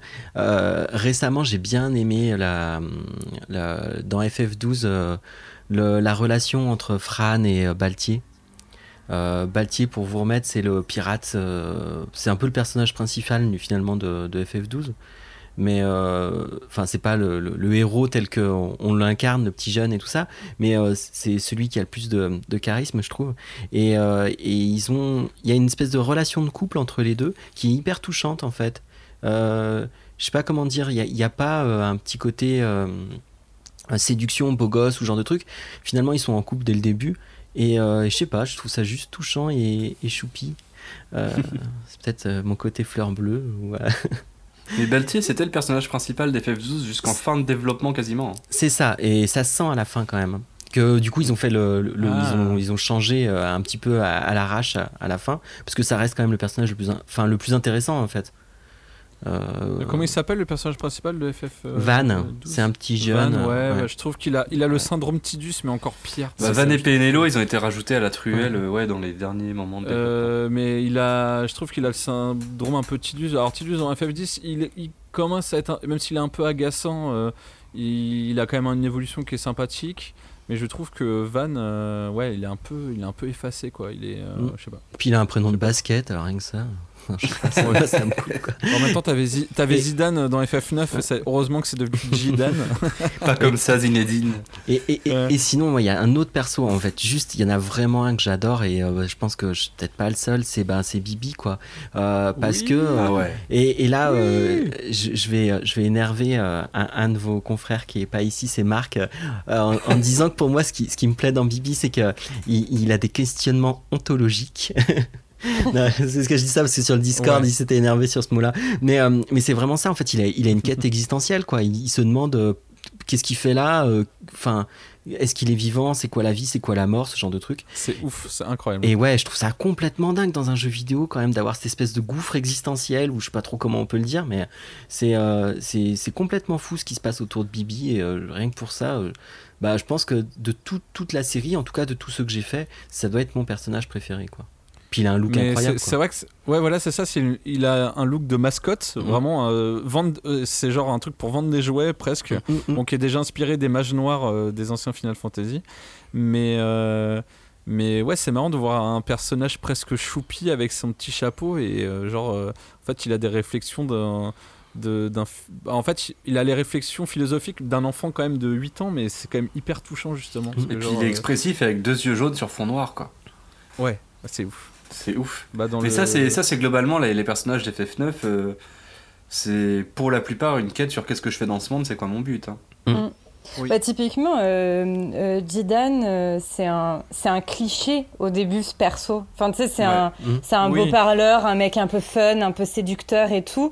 Et puis, au fur et à mesure, euh, il, enfin, il grandit euh, vachement. Enfin, il change énormément d'attitude. Et, euh, et c'est un peu, enfin, je trouve, c'est un peu pareil, quoi. En apparence, ça a l'air d'être un personnage euh, vu et revu. Puis en fait, non. Bah, ouais, c'est ce que j'allais dire justement. Je me permets d'enchaîner, c'est que mon perso préféré c'est aussi Bibi comme mini blob. euh. enfin, et lui aussi il aime bien Baltier, mais du coup et moi Bibi. Et ce que j'avais adoré justement, c'est que tous les questionnements du, de Bibi sur euh, que suis-je, j'ai été produit en série, tout ça, au moment où lui se trouve et lui va mieux. Et ben, ça enchaîne sur euh, Jidan Kuja, qui sont eux-mêmes des êtres Ouais. produits en série, alors qu'on s'y attendait pas. Et c'est Bibi Mm. qui apporte euh, à ces personnages-là le truc, bah regarde, moi je me suis fait euh, une raison, je me suis donné un but, une vocation. euh, et au final, c'est lui par son expérience euh, qui finalement va euh, bousculer de grands enjeux et euh, sur des, des personnages qui vont vivre les mêmes tourments à un moment où on s'attendait pas du tout à ce qu'ils les vivent en fait. Et c'est quelque Et chose le que j'ai village des mages noirs, quoi. Mm. C'est il est génial ce moment. Enfin, tous les moments qui se passent au village de, au village des mages noirs, ouais, Mm. c'est génial, c'est génial. C'est Le génial questionnement sur la vie, la mort et tout, c'était super. Ouais. C'est quoi d'être arrêté? Pourquoi il a été arrêté? Et tout. Enfin, Ouais, ouf, quoi. ça, ça a chialé d'ailleurs avec les musiques et tout. hyper. C'est en fait c'est c'est. euh, très simple, mais c'est hyper, hyper dark quand tu Ah ouais, fouilles ouais. un petit peu là-dedans. Je trouve ça genre euh, d'une tristesse infinie, quoi. Ah oui, carrément. C'est inattendu en fait. Dans un jeu, euh, dans un jeu comme ça, tu t'attends pas forcément à ce genre de réflexion ou, ou que ça t'amène à ce, ouais, à ce genre de questionnement quoi. Euh, moi, ça a été quand même une, assez grosse surprise euh, que- quand je suis arrivé là-dessus et j'en suis toujours pas revenu quoi. Ah Enfin, non, ouais, pareil. je, je- je le comparerais avec euh, ben, euh, certaines, certaines réflexions t'apportent les Nier par in exemple. the Shell ou... Ouais, ou, Ouais, Nier ça. Automata, ouais, c'est vrai qu'il y, a un il y a un truc Mm. de- un peu de souvenir. Ouais. euh, carrément, c'est un peu le, du même acabit. quoi. Et toi, Loli, t'as un perso qui te- qui t'a marqué? Euh, bah moi, comme je suis monomaniaque, euh, c'est Yuna. C'est ça? Euh, c'est Yuna de Final Fantasy X. euh, Enfin, vraiment, euh, je- enfin, c'est même pas. euh, J'ai même pas de persos qui peuvent. euh, Enfin, il y a des persos que je trouve très bien écrits dans la saga, mais ça peut pas compete, on va dire, avec euh, le. le- Enfin, le- l'espèce de, de, ouais, d'admiration que j'ai pour ce personnage. Enfin, Et- non, parce que vraiment, je trouve que, bah, je sais pas, je trouve que c'est un super perso parce que, Mm. Bah, je sais pas, enfin, elle a, elle a une super, euh, je trouve, évolution, quoi. Enfin, de base, euh, elle a une pression de dingue euh, sur ses épaules puisque c'est la, c'est la fille de, du précédent grand invocateur qui a sauvé, voilà, le, le, le monde dans lequel se déroule, enfin, dans Spira, quoi, dans le monde dans lequel se déroule Final Fantasy X. Ouais. Et, et tu te dis, bah, c'est vraiment quelqu'un qui a quand même été, comment dire, enfin, qui est conditionné euh, à, euh, enfin, et qui est élevé dans la religion euh, dès le début. Euh, elle va se dire qu'elle va partir en pèlerinage et on sait que l'objectif du pèlerinage c'est pas joyeux. Enfin, en gros, Ouais, elle ça, part en se disant cool. bah je vais me sacrifier pour le, le- le monde quoi. Et, et en fait, à la fin, tu te dis, elle a la force de renier tout le système de croyances euh, dans lequel elle a vécu, quoi. Et puis, ben, il y a trop de trucs, quoi. Il y a trop de trucs. Enfin, Ouais, euh, elle est géniale. Enfin, le, le fait, à la fin, le, le fait qu'elle euh, qu'elle doit euh, sacrifier euh, ses chimères, la personne qu'elle aime. Enfin, ouais, non, je trouve que. Je sais pas, j'adore ce perso. Voilà. Mais d'ailleurs, je trouve qu'avec Tidus, ils font la paire, c'est un duo qui marche super bien parce que à côté, Ouais. je me suis aussi beaucoup attaché à Tidus finalement, moi. Que Ouais. euh, le truc de la découverte du monde, le mec qui est un peu léger sur des enjeux très Ouais. lourds et en fait, il comprend au fur et à mesure qu'il fallait pas blaguer avec ça. C'était Bah, vraiment génial. ça. En, en fait, ce qui est cool, c'est que c'est- c'est- Tidus, c'est ton regard à toi, en fait. Ah ouais, carrément. C'est bah oui. le regard du joueur qui découvre cet univers. Et c'est ça, en fait, ce qui est ouf, c'est le moment où tu découvres que tout le monde, sauf lui, savait depuis le début Ouais, à quoi, à quoi Ouais. euh, ça allait aboutir. Enfin, c'est c'est hyper puissant, quoi, en termes d'ailleurs, de, dans de- musicalement, j'aurais pu citer le thème de Yevon tout à l'heure. Là. Ah oui, ce bien, ça. thème-là, Ah mais- ouais. Mm. Ouais, Enfin, voilà. incroyable. Donc, euh, Mais euh, c'est ouais, c'est vrai qu'il y a un truc euh, de, de. Bah, Yuna, en fait, quand tu la découvres, tu te dis. Euh, c'est une personne euh, qui a le cœur sur la main et tout, mais qui est- tu sens qu'il y a une infinie tristesse en elle, et tu comprends pourquoi, en fait, euh, dans la suite de sa mission. Quoi. Et c'est vrai que, comme vous disiez, le- la découverte, de, la découverte du, du but final de la mission, tu- du but final de- de- du pèlerinage, tu te prends une claque, quoi. Tu dis, ah ouais, Ouais. mais c'est pour ça qu'elle est comme ça. Elle est comme ça, et pourtant. Euh, elle est hyper joyeuse alors qu'en fait n'importe qui serait en train de, de déprimer en fait face à Mm. face euh, bah tu te dis euh, enfin sans trop spoiler et tout tu tu n'importe qui en fait avec des enjeux pareils et avec une fin de pèlerinage comme ça en fait euh, dirait bah en fait non j'ai pas envie de me lever j'ai- pas envie de le faire ce pèlerinage là quoi Ouais. Toute façon, tellement crépusculaire, ce jeu est génial. Ouais, Mm. enfin voilà. Et je sais pas, après. Et quand même, je trouve que le. Bah, quand, quand il réfléchit, euh, euh, Cloud est, est pas si mal quand même. Enfin, franchement, euh, le. le... Enfin, finalement, son histoire, enfin, au début, quand tu commences à jouer avec lui, c'est pareil. C'est bon, ok, c'est un personnage de soldat, c'est un personnage de mercenaire. bourrin Et puis bah finalement le, le fait qu'il ait le fait qu'il ait emprunté l'identité de quelqu'un d'autre et en même temps enfin tu sais ce truc de découvrir que le personnage principal un est en fait un personnage secondaire enfin tu vois ce que je veux Ah dire ouais. c'est c'est franchement aussi j'ai j'ai moins d'affection on va dire euh, pour lui que pour Yuna mais je trouve quand même que c'est c'est un personnage qui est bien écrit quoi Voilà. Mais d'ailleurs, j'ai quand même, j'ai quasiment la même affection euh, pour Yuna, pour euh, Terra, qui est un proto Yuna justement aussi un peu dans FF6. Et j'ai pas euh, joué au 6, du coup. euh, Bah, gros bah, manque, je pense. va- va- va- vas-y les yeux fermés parce que Terra, c'est ouais, c'est un- c'est une préversion de Yuna avec les mêmes problématiques quasiment. Ah ouais. Ouais. ok. Mais vraiment, les mêmes Tu m'as problématiques. convaincu. Il faut qu'il fasse un remake. bah, il y en a ça. sur euh, GBA et tout. Oui, mais pas en pas sur les consoles. Non, pas en 3D. Mais vas-y à fond, euh, fais-toi plaisir. Non, mais je sais en plus qu'il est mythique. Enfin, donc. euh, Et toi, Benjamin? Euh, bah du coup, j'ai dit Bibi Vivi. Ah ouais, mais En version- À l'américaine. Ouais, d'ailleurs c'est Vivi, c'est Vivi en version japonaise. En japonais, c'est on Vivi. comprend et on. Je sais pas s'il y a une comprend grosse différence entre le B et le V en japonais. Non, c'est. Non. Non, non. Bah, c'est juste que de toute façon, Comme c'est en d'inspiration- C'est d'inspiration européenne. Donc Mhm. Vivi, comme il cherche euh, la vie. oui, enfin, quand il genre, cherche la vie, ouais, c'est plus logique. Ouais. C'était tellement genre. euh, c'est pour ça d'ailleurs que moi j'étais un puriste parce que je Mm. J'étais un vrai puriste parce que je l'appelais Vivi et pas Bibi, tu vois. J'étais fier de Ah moi. ouais, je faisais, tiens, l'ancien. je vais te- je- ouais, je mettais Vivi parce que je dis, euh, c'est quoi ce nom Bibi euh, C'est n'importe quoi. Moi j'aime bien Ouais. Bibi parce que ça ressemble à Bibine, ça le rend plus mignon. Enfin, je sais pas, il y a Ouais, un petit ouais. côté choupi.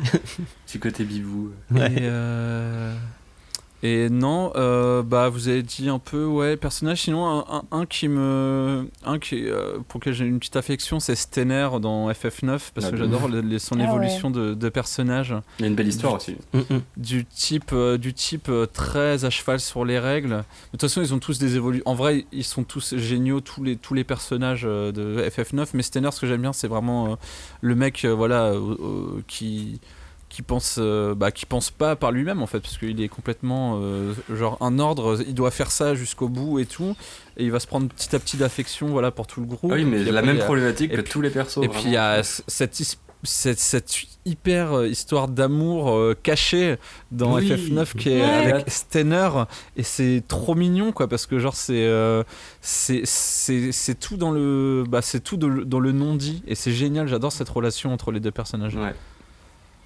Et euh, tu tu vois presque presque que euh, comment elle s'appelle déjà euh, euh, je l'ai dit juste avant la, la, la fille euh, euh, Qui? Daga? Euh, non, non, euh, avec, euh, tu sais, euh, celle qui est aussi au service de la reine, euh, qui a les cheveux longs avec une, une épée. Comment? Béate. Ouais. Ou Béat. Béatrice. Bé- Hmm. Béa- ouais, Ah, euh, elle s'appelle Béatrix. euh, Ouais, Béatrix euh, en fait, ouais. Mm. Et euh, c'est plutôt cette relation-là que je trouvais qu'il y avait euh, un, un non-dit et tout. Et, euh, et euh, d'ailleurs, quand tu la joues, c'est ouf parce que genre, la meuf Ouais, t'es trop ultra content. puissante. Ouais. Parce que Elle est tout, ultra tout tes persos à terre pour te combattre. Ouais, ouais. Et euh, non, non, ce personnage-là est, euh, est, euh, vraiment euh, cool, quoi. L'évolution de Stenner. Je trouve qu'il est un peu mis de côté à la fin du jeu, je trouve. c'est plus trop. enfin, Bah, après, il on a- est sur des a- enjeux. Ouais, il a fini un peu son arc.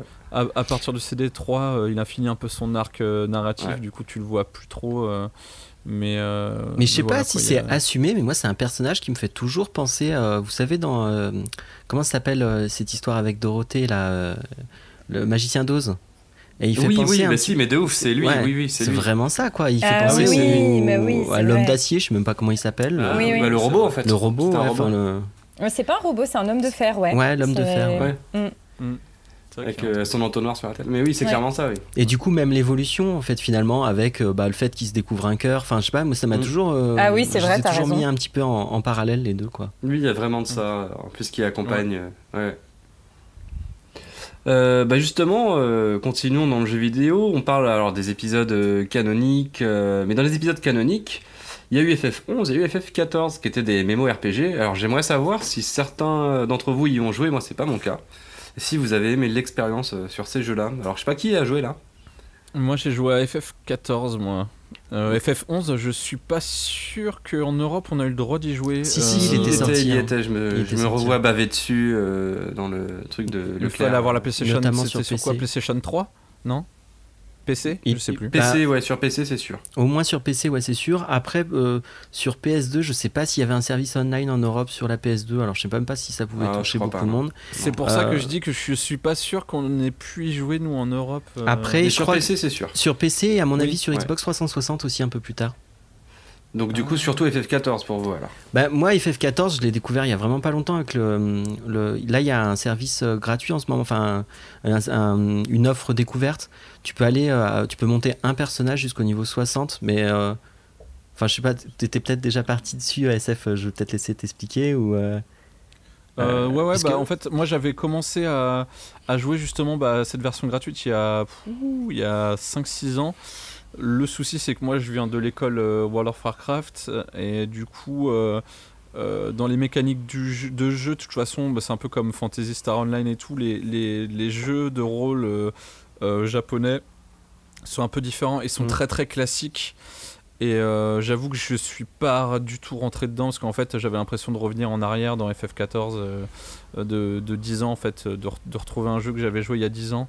Donc j'avoue j'ai pas du tout du tout accroché. Apparemment, apparemment c'est devenu fou. Enfin genre t'as même maintenant un T'as même un, un, truc sur Nier, t'as un raid, euh, un raid qui, est, qui, a été, euh, qui a été fait par Yoko Taro, le, le mec qui a fait Nier. Mm. Ça, j'aimerais bien. J'ai vu les vidéos, c'est euh, genre oufissime. Mais apparemment, il y a une grosse communauté sur FF14 et, et, le jeu s'est vraiment amélioré. D'ailleurs, il y a eu The Real Reborn parce qu'il a été refait deux fois. Il a été ah, le départ a été raté. Ouais, il a été, il a été lancé en 2010. Le, le départ, il a été complètement nul. Il y avait plein de bugs. Mm, mm. Il n'y avait pas de contenu au niveau. Il y avait vraiment beaucoup de problèmes. Ils ont carrément arrêté. Ils ont changé une partie de l'équipe. C'est un ah, ils ont Mm.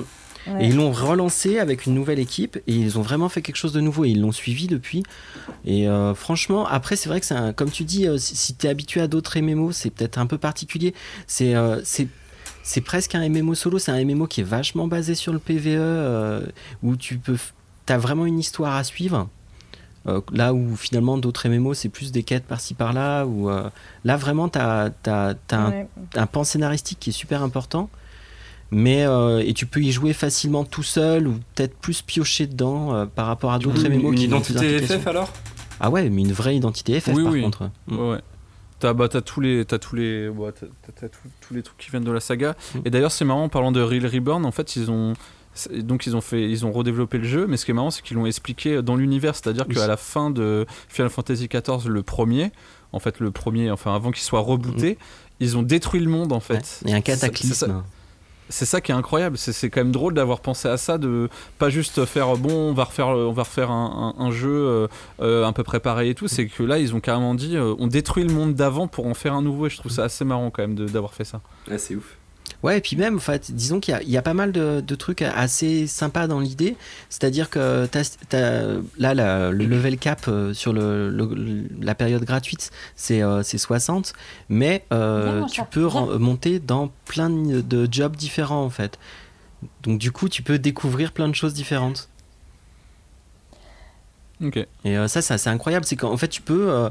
ben c'est pas c'est pas 60 euh, figé en fait une fois que tu as passé euh, ce, ce, cet obstacle là sur euh, je sais pas quel en tant que mage ou un truc comme ça et ben pouf tu recommences au niveau zéro en tant qu'archer si tu veux ou tu fais tu peux tu peux les monter de manière on va dire conjointe quoi en passant de l'un à l'autre Moi, c'est vraiment le début d'aventure où, bah, en fait, j'ai trouvé ça hyper classique et, j'ai pas poussé le côté scénaristique, en fait. Donc, en, vrai, j'ai joué deux heures, deux, trois heures.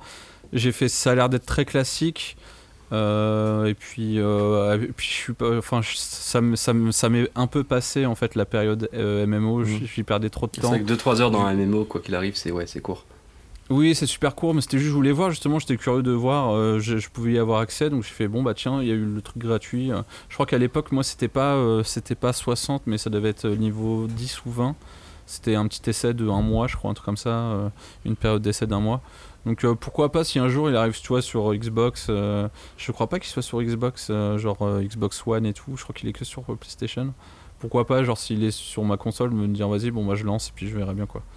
Mm. et, bonjour à Chipo qui est, qui est venu les oreilles de Chipo mm, oui qui écoute l'épisode en avant-première félicitations mais euh, euh, tu vois, moi là, le, fait que ça soit gratuit, ça m'a permis de le commencer du coup avec, euh, bah, avec ma moitié. Et en plus, on fait jouer les, les enfants parce que c'est un monde un peu, un peu, un peu mignon, tu vois.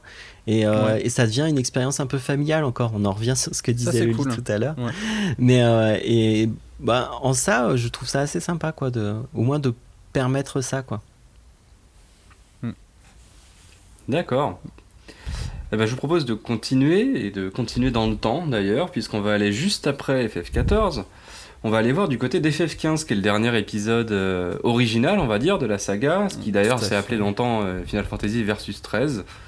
Oui. Alors il a fait euh, couler de l'encre, il a fait, il s'est fait attendre aussi puisqu'il est sorti dix ans Mhm. après son annonce. Le projet avait d'ailleurs pas mal évolué, pas mal bougé. Alors, on est, il est quelque part entre la continuité et la rupture avec les autres épisodes. Je voudrais savoir, vous, votre ressenti par rapport à ce FF. Alors, encore une fois, moi, j'y ai pas joué. De toute façon, j'ai peu joué ou pas joué au FF après FF10, malheureusement. Il faut que tu le fasses, MLK FF15. il Non, faut, mais ouais, en plus, il j'ai envie de le faire, mais pour ça, il faudrait que j'ai Ouais. une console. Ah. Euh, Il est pas sorti sur PC, fasses, non, il est euh, pas Je suis sorti. pas sûr que d'être aussi. euh, Eh ben, Mini Vlog, on t'écoute. Euh, moi, je, l'avais testé pour Factor News au moment de sa sortie. Euh, ah, Il faut savoir qu'entre temps, il a été modifié, et notamment les, points noirs. euh, a priori, il y en a qui ont été un petit peu arrangés. Mais au moment de sa sortie, clairement, moi, j'ai été très déçu. quoi. J'ai été très déçu euh, par sa structure. On en parlait tout à l'heure un petit peu avec euh, la question de FF13, où en fait, tu, tu commences par un couloir et puis sur la fin, tu, euh, tu, ça s'évase sur Pulse. Là, c'est la, la structure inverse. Déjà, tu commences par quelque chose d'assez ouvert, même de très ouvert. Et après, mais tu... trop ouvert d'ailleurs. Ouais, bon, très ouvert, quoi, c'est sûr. Mais Mhm. après, tu finis dans un couloir qui est vraiment littéralement un couloir. Ouais. Et avec. euh, bon, ça encore, pourquoi pas si euh, quelque part l'histoire elle te tenait. Mais il y avait des gros problèmes d'histoire dans les derniers chapitres où en Mhm. fait il y avait des, des trous scénaristiques. Mais littéralement, en fait, Bah, tu sentais, comme tu tel. sentais qu'ils avaient pas. eu- En fait, ils ont, ils ont pas eu le temps de finir. En fait, c'est ça. Ah, je ils crois ont que c'est ça rushé, l'histoire. hein. Moi, j'ai regardé ont- le let's play euh, pour voir un peu Et- à quoi ressemblait le jeu. J'ai pas compris un traître mot de ce qui se passait dans euh, le dernier tiers. Mm, mm. Et le Lifan, tu voulais dire un truc? Ben, abondé dans le sens de mini blob. C'est-à-dire que oui, enfin, j'ai entendu aussi le fait que apparemment ils avaient euh, rempli les trous un peu côté scénario et tout, mais bon, moi qu'on vienne pas me sortir ça, enfin, remercier les gens euh, qui, euh, tes fans, qui achètent le jeu à sa sortie Mm. avec un jeu pas fini, enfin, moi je, je peux pas comprendre, surtout que là c'est c'est même pas, franchement, la technique, la technique à la limite ça passe quoi, mais là, et puis moi, enfin, alors. Peut-être que je devrais euh, montrer, enfin m'adapter un peu plus ou quoi, mais en fait pour moi c'était un énorme retour arrière ce jeu. Et pourquoi? Bah parce que c'est un groupe de mecs en fait. Et alors je comprends, ils ont expliqué que euh, c'est censé reproduire cette ambiance euh, bonne bande de potes euh, qui part, etc. et tout. Bah ok, mais enfin, mais enfin, c'est pas un FF quoi. Enfin, tous les FF, il y a toujours eu un groupe euh, diversifié. euh, et puis en plus, tout ça pour nous foutre un personnage féminin qui qui ne sert à rien, qui était censé Nul apparemment avoir un rôle intéressant dans le, dans le jeu tel qu'il était pensé de base. Mais là, genre, enfin, enfin vraiment, moi, je l'ai très très mal vécu. Enfin, entre et l'autre là, la Mm. Putain la meuf là du début, La garagiste, la texane ouais. là, ah ouais, Ouais, non mais. Oh là là. Premier perso Aïe, aïe, féminin aïe. que tu Enfin, rencontres, franchement, vas-y, enfin, la sexualisation, quoi. Enfin, Mais- c'est- quoi le message, franchement, qu'on envoie? Enfin, tr- très honnêtement, je, je me- et vraiment, moi, je me suis sentie, mais, mais, et en plus de ça, il y a aucun scénario, c'est nul. Et en plus de ça, je préciserai que ils avaient vraiment réussi faire, à, à faire monter la mayonnaise avec euh, Kingsglaive, le film Oui. d'animation qui Oui, était oui, sorti avant, que j'avais trouvé très réussi, je trouve, qui était très prometteur en termes Ouais. d'enjeux, d'ambiance assez sombre et tout. Mm. Et pour moi, c'est retombé, enfin vraiment, genre, euh, enfin, juste. Et pourtant, j'ai pas de souci avec la question du mode ouvert, même du changement de gameplay. Franchement, je peux l'accepter, mais mais fais un scénario en fait. Enfin, vraiment. C'est. Je ne suis pas d'accord, je vais défendre, je vais défendre ce. ce- euh, Allez-y, descendez-le et je vais, je vais défendre Non, mais parce que, Fantasy à la rigueur, tu vois, le, même le côté masculin, le côté euh, bande de potes et tout ça, pour moi, en fait, euh, il y a quelque chose qu'ils font vraiment à moitié. C'est que ça aurait pu se défendre si au moins ils assumaient, tu sais, le côté un peu, euh, enfin, même pas que un peu, le côté homo-érotique, quoi. Parce qu'il y avait quelque Ouais. chose à faire finalement, Mm, en fait. C'est vrai. Si, s'ils transformaient au moins une des relations en quelque chose, alors, sans forcément quelque chose de, de romantique, mais euh, disons que euh, t'as, l'impression des fois qu'ils vont un petit peu titiller dans, dans, Oui. dans, ce côté-là, mais qu'ils l'assument pas au final. Et je trouve ça dommage parce que ben il y avait quoi faire des jolis personnages et euh, au, au lieu de ça, ben Noctis, euh, franchement, c'est juste une tête à claque quoi. Non, Euh, mais les quatre sont des beaufs, hein. Ils sont nuls. Enfin, vraiment. ah, euh, Ouais. Je- ça va être très dur à défendre, j'avoue qu'il y a certains trucs où ça va pas, mais je vais quand même essayer. Non, mais c'est vrai que c'est des beaufs, quoi. C'est, euh, enfin, ils, ils- ben, justement, ils ont un rapport aux femmes qui, euh, oh là là, nous, on aime les femmes, et regardez ça. Enfin, je je veux dire, c'était pas nécessaire, quoi. Et en plus, Non, non. ils auraient pu développer une certaine tendresse entre eux.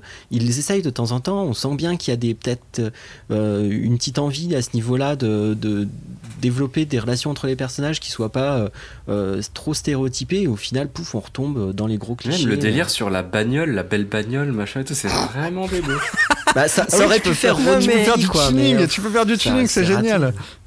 Mais même, même ça, franchement, comme tu dis, si c'était assumé, je pense, et que Mm. c'était accompagné d'autres choses, et puis aussi peut-être s'il y avait une évolution, Mm. en fait. Tu vois, mais, mais là, enfin. Enfin, moi, je suis passée à côté, quoi, vraiment. euh. je te jure, genre, je, je, j'ai. Enfin, vraiment, avec mon mec, quand on l'a fini, on a filmé une vidéo où on l'a sorti de la console et on l'a jeté à la poubelle, en fait, ce jeu. Tellement je ne pouvais. je je- l'ai vécu comme une trahison. quoi. Bon bah Benjamin, tu vas, tu vas nous défendre le jeu facilement, vas-y, allez. Allez, c'est parti. Non, bon, après, c'est vrai que les. Bah, a- après, je trouve qu'ils ont quand même réussi, euh, même si les personnages sont pas hyper euh, bien. Peut-être pas bien développés, ils ont quand même réussi à faire euh, justement ce truc de bande de potes. Je trouve qu'il est plutôt réussi pour moi. C'est-à-dire que euh, euh, ils ont des relations tous ensemble, euh, bah, de, comme dans un groupe de pouvoir, d'amitié. euh, T'en as certains qui s'embrouillent. Et euh, en fait, moi après aussi. euh, j'ai regardé aussi, il y avait des séries, il y a une série d'animation. Alors pas, euh, il y a une série d'animation su- sur chacun des personnages où tu comprends un peu les enjeux de chacun. Bon bah c'est comme, c'est comme euh, quand c'est un peu dommage qu'ils aient pas mis en fait toutes les séquences dans le jeu parce qu'en fait ça les justement tu comprends plein de trucs même par exemple euh, bah euh, je sais plus comment il s'appelle le, le cuistot il a une histoire un peu terrible euh, enfin ils ont tous une histoire en fait un background hyper intéressant qu'ils ont pas mis dans le jeu en fait ils ah l'ont oui, fait dans je l'ai une série à regardé. côté C'est vrai, t'as raison. Mm. Ouais. et je, et trouve que ça rend les, ça rend les personnages hyper intéressants.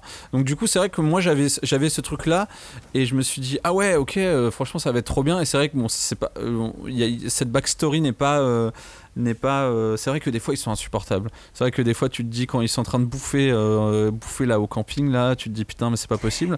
Mais il y a quand même je trouve que dans FF15, t'as des moments de génie des fois, des moments de grâce dans des discussions euh, quand justement ils sont dans le camp et tout. T'as, t'as- T'as t'as surtout des au début éclats, en tu- fait. Ouais, surtout au début, mais tu sens que le début a été vraiment euh, poliché et que la fin Ouais. c'était l'enfer. Et, euh, et le début du jeu est vraiment ouf, je trouve. Bah, le côté, euh, tu découvres euh, un monde ouvert qui est très très vide, c'est un peu le, le problème. Je pense que de toute façon, c'était, euh, c'était comme c'était la mode des, des jeux, des jeux, ils ont voulu faire ça et qu'ils auraient dû faire un truc un peu plus. Ouais, mais ils l'ont fait en plus avec 5 ans de retard derrière quoi. Ouais, c'est ça. Et euh, après, le système de combat, euh, moi je l'apprécie plutôt bien. Euh, euh, T'as un côté assez foufou, euh, les armes fantômes et tout, le fait de récupérer des armes en fait aux quatre coins de, le- de- de la carte et tout, j'avais plutôt apprécié. Euh, il est quand même assez joli en fait, même en termes de. je te dis, t'as vraiment. Des, en fait, dans ce jeu-là, il est pas ouf, mais t'as des moments où tu te dis euh, putain, c'est. c'est- La Ça, ce- bouffe est ce- super ce- bien modélisée. Ouais, Ah ça ouais, c'est vrai. ouais, ça c'est un bon point. Ouais, c'est vrai. Mais tu te dis des fois, t'arrives dans un décor, tu fais putain, c'est super beau, euh, et tu te dis ah ouais, c'est super truc. Bon, après, à- après 10 minutes plus tard, t'as un truc où, où tu te dis bon, ok. Une texture moi, en fait. En fait, j'ai plutôt apprécié le jeu, sauf jusqu'à la fin, euh, jusqu'à ce qu'ils arrivent dans dans la cité un peu qui est inspirée de Venise et juste après en fait tu te dis bon ok les gars vous aviez plus de thunes vous êtes dit euh, vous êtes dit en fait tout se suit bien jusqu'à ce moment là et en fait là ils ont plus de thunes. Et en fait euh, ça rend la fin incompréhensible parce qu'en fait genre euh, en gros tout tout le tout le jeu te, te dit euh, bon ils vont aller genre dans- à la capitale ennemie ça va être euh, genre euh, un moment de malade genre en mode assaut à 4 tu vas il va se passer grave des trucs. Et en fait ils avaient tellement plus de budget que je spoil hein, mais je m'en fous. Dans FF15 à, à la fin ils arrivent dans la capitale ennemie et en fait il s'est passé un truc et tout le monde est mort. Mm. voilà c'est génial. Enfin c'est pas génial mais c'est horrible quoi. Si tu te dis en fait ils arrivent devant la capitale ennemie ils font ah mais ils sont tous morts en fait. Ils ont ils ont fait cette erreur là et du coup bah euh, bah du coup ça nique tous les enjeux donc c'est vrai que la, la fin mais il y a quand même un, je te dis des moments de des moments même euh, certains euh, quand tu vas chasser des énormes monstres et tout tu tu t'en prends quand même plein la gueule il y avait un peu une inspiration euh, euh, pas Tête des Titans mais comment s'appelle le jeu euh, le Monster là, Hunter. tu- Monster Hunter Euh, bah Monster Hunter mais il y avait euh, un autre jeu euh, Colossus la Shadow of the Ah, Colossus oui, il y avait oui. un peu Ah, il y, a- il y avait un ce peu que ce truc dire, c'est vrai que les, les chimères géantes là et tout. Ouais, chimères géantes et tout. Bah après, c'est pareil, le système des chimères impressionnantes euh, et tout, tu pouvais les utiliser qu'à certains moments du récit et tu pouvais pas les utiliser tout le temps. Mais il y avait quand même un truc, euh, je sais pas, il y a un truc dans le jeu qui est euh, une expérience ratée en fait, mais euh, pour moi qui m'a quand même un petit peu marqué parce que je me suis dit, euh, ça aurait pu être un jeu de ouf et ils l'ont raté sur certains points. Ouais, t'as su voir les bons côtés, quoi. Bah, un peu comme En aussi fait, le méchant Franprix, là. Bah, D'ailleurs, dans tous les FF, il y a Ah. quand même un twist. Généralement, le premier méchant, c'est pas le dernier méchant. Ouais. Mais lui, c'est lui, c'est tout, oui. tu vois. Ah non. Bah, le mec avec le chapeau. Et d'ailleurs, ils ont sorti un DLC, je crois. Ils devaient sortir plein de DLC. Puis à un moment, ils ont dit, bon, en fait, ça marche pas. Donc, Ah ouais, et puis Ils y ont- y le y dernier zéro truc- charisme. Il y, le a- dernier truc qui est sorti. il y en a le quelques-uns hein, des truc qui est DLC sorti- quand même. Hein. Ouais, Et oui. bien Bah, mauvais ils ont fait. Ils, Bah, il y a le ils jeu, ont fait par. Ils ont fait par épisode, Mm. ils ont voulu faire un truc de DLC, mais ils ont quand même fait un DLC qui est sorti il y a 3-4 ans sur le méchant, justement sur ce méchant-là. J'y ai pas joué, mais apparemment ça apporte des réponses un peu sur certains trucs. Ah non Mais euh, ouais, en fait, moi, euh, je dirais que c'est- c'est un peu un. un- une- ouais, c'est un peu un gâchis, mais j'ai j'ai pas été. euh, j'ai plus, je me suis dit c'est dommage plutôt que me dire c'est nul à chier en fait. Mais si Je vous suis- voulez jouer à cet la bonne version de euh, Final Fantasy XV, il y a une version Ah oui, qui est sortie sur euh, Steam et sur smartphone, et je l'ai faite sur smartphone d'ailleurs, euh, Et cette apparemment, version de Final Fantasy XV. Alors comment elle s'appelle? Je suis en train de re-regarder. mobile machin, non? Euh, Magie du FF15, montage, hein, t'inquiète. Mhm. Euh, non, je la retrouve pas. Ils ont donné un petit nom. Mais, mais c'est le même jeu, c'est FF15. Le scénario en entier, c'est FF15. Sauf qu'ils l'ont fait en version low graphics et en SD, un peu comme les personnages de FF7. Mais ce qui est Ah, bien, c'est que du coup, bah, t'as plus les embrouilles de monde ouvert ou de couloir. Le jeu, il est normalisé euh, partout pareil. Tu comprends le scénario parce que du coup, ça demandait moins de thunes. Alors, ils ont fait plein de dialogues partout. Et c'est le vrai FF15, voilà. Ben, c'est marrant, j'aurais peut-être du coup, c'est marrant. Ah, je l'ai fini et c'était trop cool.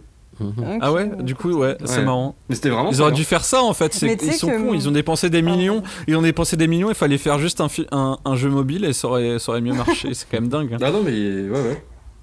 Non, mais, Mais ils ont des gros problèmes. Comme, comme on disait juste avant, ils ont mis 10 ans à le faire. Ils ont eu des Mm. changements de direction tout le temps parce que à la- on parlait de versus stress parce qu'en fait, ça devait être en gros la- cette bande de potes devait être en gros les ennemis de euh, de l'héroïne de FF13. Donc euh, t'imagines, tu pars de ça et t'arrives à, à- Ouais. au résultat qui est FF15. Mm. Euh, ils étaient complètement Ah voilà, en fait. Final, Final Fantasy XV Pocket Edition. Mais vraiment trop cool. Pocket Edition. Ouais. Avec un système de combat Ouais. d'ailleurs sympa et tout, euh, calibré, euh, vraiment très cool. Et euh, c'est pour ça, je pense qu'ils se sont perdus. Moi, je me et suis Square Enix- dit- Pardon, excuse-moi. Ouais, non, vas-y, vas-y. Mais tu sais que moi, euh, sur le coup, euh, en fait, je, je- je me suis vachement questionnée euh, au début quand j'ai joué à ce jeu. Je me suis dit, mais. Enfin, pardon de le dire, mais je me suis dit, ouais, euh, en fait, ça y est, euh, on est des vieux cons et, euh, et en fait, ça. ça pas mais pardon, mais. Et en fait, c'est c'est fini. Enfin, tu sais, c'est plus pour nous. Et en fait, non. Non. Vraiment non. Et en fait, je me rends compte parce que, enfin, objectivement, ce jeu a beaucoup de défauts, même si je sais qu'il a plu euh, à pas mal de gens, parce que je pense que quand c'est peut-être, j'en sais rien, quand c'est le premier FF auquel tu joues, certainement, c'est pas la même chose. Mm. Mais tu vois, typiquement, en jouant par exemple au, peut-être qu'on va en parler, mais au remake euh, du 7, je me dis, bah non, en fait, ils, ils savent faire euh, des choses bien, tu vois. Enfin. Mm. Ouais. Mais là, juste non. Enfin, voilà. Je- je- Bon bah on a, on a l'air plutôt d'accord trop, quand même trop, là-dessus. trop compliqué. Alors quoi, justement, parlons, parlons, d'a- parlons avenir et euh, du trailer qui était sorti de FF16, du coup le trailer Oh. Awakening, avec une ambiance très dark fantasy. euh, on sent Tu que parles de Dark ouais, Souls, Game of là. Thrones, The Witcher sont passés par là. Euh, de toute façon, Game of Thrones est passé partout dans, dans- quand on voit ce qui sort en ce moment, même la série Castlevania ou des trucs comme ça. Mais d'ailleurs très bien. hein. Et euh, qu'en avez-vous pensé de ce trailer? Je vais demander à Benjamin. Euh, bah, en fait, euh, on est passé à, Final Souls. Donc, c'est carrément une inspiration. euh, tu disais Dark Fantasy, mais en fait, c'est Dark Souls. Quoi. Square Enix a bien compris que ça, marchait du tonnerre de Dieu. Donc, du coup, médiéval très, très, très noir. un peu inspiration, comme tu disais, à la Berserk et tout. Et du coup, alors après c'est surprenant parce que du coup euh, on arrive presque à du Tale of Arise, celui qui va sortir là à la fin de l'année. C'est-à-dire que tu as un personnage qui se bat contre des. Bah, Dark Souls quoi. T'as un, t'as un seul personnage. Je sais. Alors. euh, je crois pas qu'il y a d'autres personnages, peut-être qu'après euh, on en verra un peu plus dans les prochains trailers et tout, mais euh, donc du coup maintenant tu suivras qu'un seul personnage et tout, mais je suis quand même curieux de savoir comment ils vont faire du coup. Et, euh, et ils vont abandonner, je pense, le monde ouvert, enfin c'est ce que j'ai, ce que je crois comprendre en voyant un peu le trailer. Et euh, ils vont revenir à une structure peut-être un peu plus classique. tu te balades dans les décors et tout, mais, mais c'est un, c'est un petit peu opportuniste, mais j'ai quand même, euh, je suis quand même curieux de voir, euh, voir ce qu'ils vont faire. euh, euh, bah, comme en fait, comme FF15 qui était une sorte de copie de Assassin's Creed et de, je sais pas, de The Witcher 3 était pas encore sorti, mais un peu de. Non, de- Monster de tout Hunter, on disait. Mm. Ouais, voilà, de tous ces jeux-là, un peu en monde ouvert et tout. euh, je suis curieux de voir euh, comment va être ce Final Fantasy à la sauce euh, Dark Souls. Je, je suis carrément pas d'accord avec toi par contre. Euh, J'adore les Souls, c'est vraiment une série que Ouais. j'aime beaucoup, mais, euh, mais pour moi j'y vois pas du tout du Souls et je sais bien que Moi ça a été ouais. souvent euh, euh, mis sur... comparé on va dire, euh, mais franchement, alors effectivement il y a le côté peut-être Dark Fantasy, mais, mais pour moi clairement, euh, en plus même la palette de couleurs et tout ça, ça me Game fait clairement... Eh ben non, moi ça me fait penser à Dragon's Dogma. Et en plus, Ah ouais. euh, Il y, a, y a un Ah mec, oui. on sait, il, y a, il s'appelle Ryota Suzuki, je regarde mes fiches, qui, qui a notamment bossé sur Dragon's Dogma, qui a bossé notamment sur le, le design en fait des combats et tout ça, et qui est parti Mhm. chez, chez Square Enix. Alors je sais pas si c'est annoncé officiellement qu'il est en train de bosser sur euh, Final Fantasy XVI, mais moi ça m'étonnerait pas du tout, parce que là franchement, euh, la- le, le feeling pour moi, typiquement c'est du Dragon's Dogma. Et on parle souvent de Souls parce que bah, c'est vrai que c'est un petit peu la série qui a, qui a révolutionné le. Peut-être pas vraiment le JRPG, parce qu'on peut pas vraiment parler de JRPG, mais euh, le RPG ces derniers temps. Mais euh, Dragon's Dogma aussi, il faut pas l'oublier, il a bien marché, même si, bon, il- quelque part, il fait un peu. Il est peut-être moins connu, il fait moins parler de lui, tout ça, parce qu'il est plus classique.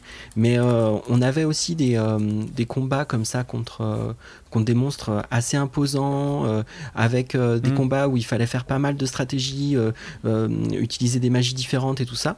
Et, et pour moi, là, clairement, je sais pas pourquoi, mais je, le sens bien dans cet univers-là. Et pour le coup, ça serait- si c'est le cas, ça, ça pourrait, ça pourrait parfaitement coller avec un monde ouvert. Parce que bah, c'était le cas de Dragon's Dogma.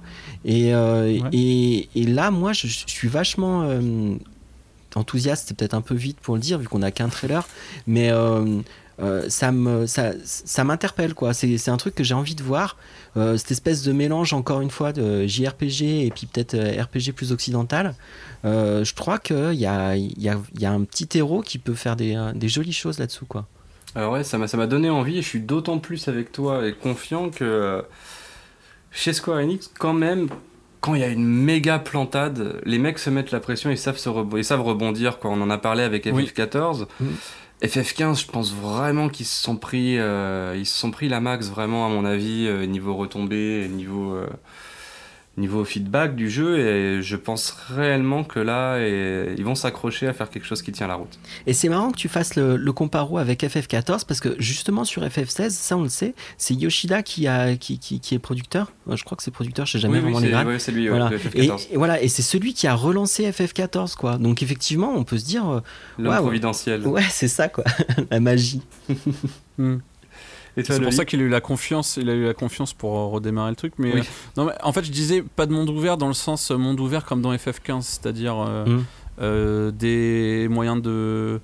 Enfin, genre, je sais pas, une voiture. Enfin, je sais pas si vous voyez ce que je veux dire. Plus un monde ouvert, un peu comme. euh, bah, je connais pas Dragon Dogma, euh, j'ai jamais joué. Il m'a jamais attiré ce jeu-là, bizarrement. Euh, je sais pas pourquoi. Mais euh, plus euh, des petites zones, en fait, imbriquées en elles-mêmes, mais pas genre une gigantesque zone. C'est ça que je Mhm. voulais dire dans pas monde ouvert, en fait. Tu vois ce, tu, tu vois ce que je veux dire? Ouais, Genre ouais. des. Un peu comme, je sais pas moi. Un peu des instances, quoi. Euh, comme euh, Drago- Dragon Age un peu tu vois Mm, mm. un peu comme Dragon Age c'est pas un monde ouvert Dragon Age c'est- t'as plein d'instances euh, différentes et tout euh, je, je, je vois- je vois- en tout cas pour l'instant bon, on n'a pas d'infos mais je vois pas ça comme un monde ouvert en tout cas ce qu'on nous a montré on le voit pas marcher je sais pas dans une plaine géante euh, Mm. avec des monstres quoi pour l'instant C'est clair. Et toi, Loli, ça a été quoi ton ressenti sur ce trailer? Euh, sceptique. Wait and see. Franchement, j'ai assez peur. euh, parce que. Alors, en fait, moi, euh, j'adore l'esthétique Dark Fantasy. Donc, euh, en fait, esthétiquement, c'est quelque chose qui peut me plaire. Mais je pense très sincèrement Square Enix incapable de faire un vrai jeu Dark Fantasy parce que je pense qu'ils ont un positionnement tout public. Je les crois complètement incapables de nous pondre un truc avec une ambiance euh, Soulsborne, euh, From Software, euh, même un The Witcher, c'est pour moi, c'est beaucoup trop sombre, c'est beaucoup trop adulte. Enfin, et en fait, j'ai très peur d'un truc où il va y avoir l'esthétique, mais pas le fond. Je sais pas si vous voyez ce que je veux dire en fait. Hmm. Je vois, mais moi, comme disait Mini Blob, je, je suis persuadé qu'ils vont pas aller dans cette direction-là, en fait. Bah, je sais pas. En tout cas, euh, après, pourquoi pas. Enfin, franchement, esthétiquement, ça, ça a l'air assez cool, euh, mais c'est un peu tôt pour dire. Mais en fait, j'ai plus trop envie d'avoir euh, d'attente. Enfin, c'est un peu. Mais déjà, mais- un seul, un seul héros, euh, déjà, moi, je sais pas si Louis font c'est pareil, moi ça me fait un peu peur, un seul héros. Bah ouais, bah, f- enfin, je- en fait, j'ai- encore cette impression de. Mais c'est bien. Enfin, le pire, c'est que c'est un peu naze de dire ça parce que quelque part, c'est bien de vouloir vivre avec son temps et c'est compréhensible en fait. Mais ouais, bah peur du truc encore une fois qui va suivre la vague euh, et mais pas la prendre complètement en fait. Je sais pas comment dire ça. Bah, mais- Non, FF15 ouais, je c'était ça, ils ont, ils ont essayé de suivre la vague, mais Ouais. ils se l'ont pris en pleine gueule Mm. quoi. Parce Et là, j'ai l'impression qu'ils veulent rattraper leur retard sur les Souls, sur les RPG euh, japonais de machin, mais ils, ont déjà, ils, ont, ils sont déjà en retard en fait. C'est ça qui est, qui est marrant quoi. Je sais pas, on, on verra après. hein, mais- je, je préfère euh, ne pas avoir de trop de d'attentes et plutôt avoir une bonne surprise derrière, tu vois, que de me hyper et de et de me refaire un FF15. Mais est-ce que ça serait pas ça en fait le, le- la différence entre les Final Fantasy de nos jours et ceux euh, Du bon vieux temps. 2000 c'est- Est-ce bon que c'est temps. est-ce que c'est pas euh, Square Enix qui imposait son tempo et maintenant c'est euh, Square Enix qui essaye de rattraper les autres? Est-ce que c'est pas ça la grosse différence des derniers FFF en fait? FF Euh, je n'en suis pas convaincu, moi. hein. Y a- J'ai l'impression qu'à part FF13 qui était discutable, le 14 a l'air mortel pour ceux qui ont joué, le 15 était nul, c'est tout. Mais Et puis, il Enfin, n'y a semble- pas eu de gros ratés, en fait. Et puis il me semble qu'avant, même, même les vieux, justement, alors j'ai pas les. euh, comment on appelle ça les, euh, les, les, les dates en tête, mais je me demande si déjà le premier Final Fantasy, il n'est pas arrivé après le premier Dragon Quest. Et en- Ah, il est arrivé ouais. après Ouais, deux Dragon. Quest, je crois. Ouais. Voilà, c'est ça. Donc du coup, c'était déjà quelque part euh, des suiveurs. Enfin bon, après, je vais pas dire ça comme ça, c'est compliqué, mais non, mais Oui. et quelque part, il il y avait déjà euh, un peu de la pioche dans des, Bah. euh, des recettes qui existaient, quoi. Bah, il y a le fameux Mm. truc que ça s'appelle Final Fantasy parce que c'était le, le dernier espoir euh, du studio, quoi. Et c'est faux. A été C'est démenti. une anecdote fausse. Ah bon Bah, ouais. Alors dis. oui. Alors en fait, euh, juste euh, le créateur voulait juste un nom assez court, donc c'est euh, FF. court et cool. Et à la base, ça devait s'a- s'appeler même peut-être Fighting Fantasy. En fait, c'était pas du tout l'épisode final, c'était juste. euh, Ah euh, ouais ils, ils- ils- ils ont dit que ça sonnait bien, c'est tout. Mais en fait, ils avaient l'acronyme FF. Et à un moment, je t'ai dit, ça, c'est ça voulait peut-être vraiment s'appeler Fighting Fantasy. C'est juste qu'ils se sont dit Final Fantasy, c'est bien. Ah, donc c'est pas- vraiment un fake cette info Ah oui, c'est un fake, ouais, vraiment vraiment, un fake, ouais. Ça a été démenti en fait. euh, Ah ok, ça a bon été bah je suis à la ramasse. Au, fil des années. Par, non, non, euh, mais c'est bien par parce que comme ça, on Hironobu peut- Sakaguchi. Non mais comme ça, je voulais en parler parce que ça, ça- parce que c'est vrai que c'est un truc assez commun que tout le monde dit et que du coup en fait non c'est faux, ça- ce n'est pas du tout. euh, ils étaient pas du tout genre à la rue euh, s'ils sortaient pas le jeu et tout. euh, Bon, mais, bah, écoute. mais voilà. Ce que je vous propose, on a, on a échappé à Fighting Fantasy, euh, ça aurait été un peu bizarre. euh, on aurait, on aurait dit Fighting. Fantasy. Ouais, on aurait eu des jeux de baston Fight. avec, ça aurait été cool, quoi. Enfin bon, il y a Bah, on, a, on a Dissidia, eu euh, mais- Dissidia, Ouais. on a eu Airgaze, souvenez-vous, PlayStation 1, Oula. avec, euh, on pouvait jouer Cloud dedans. Oh. Euh, ce sombre jeu de combat des années euh, 96, 17 17.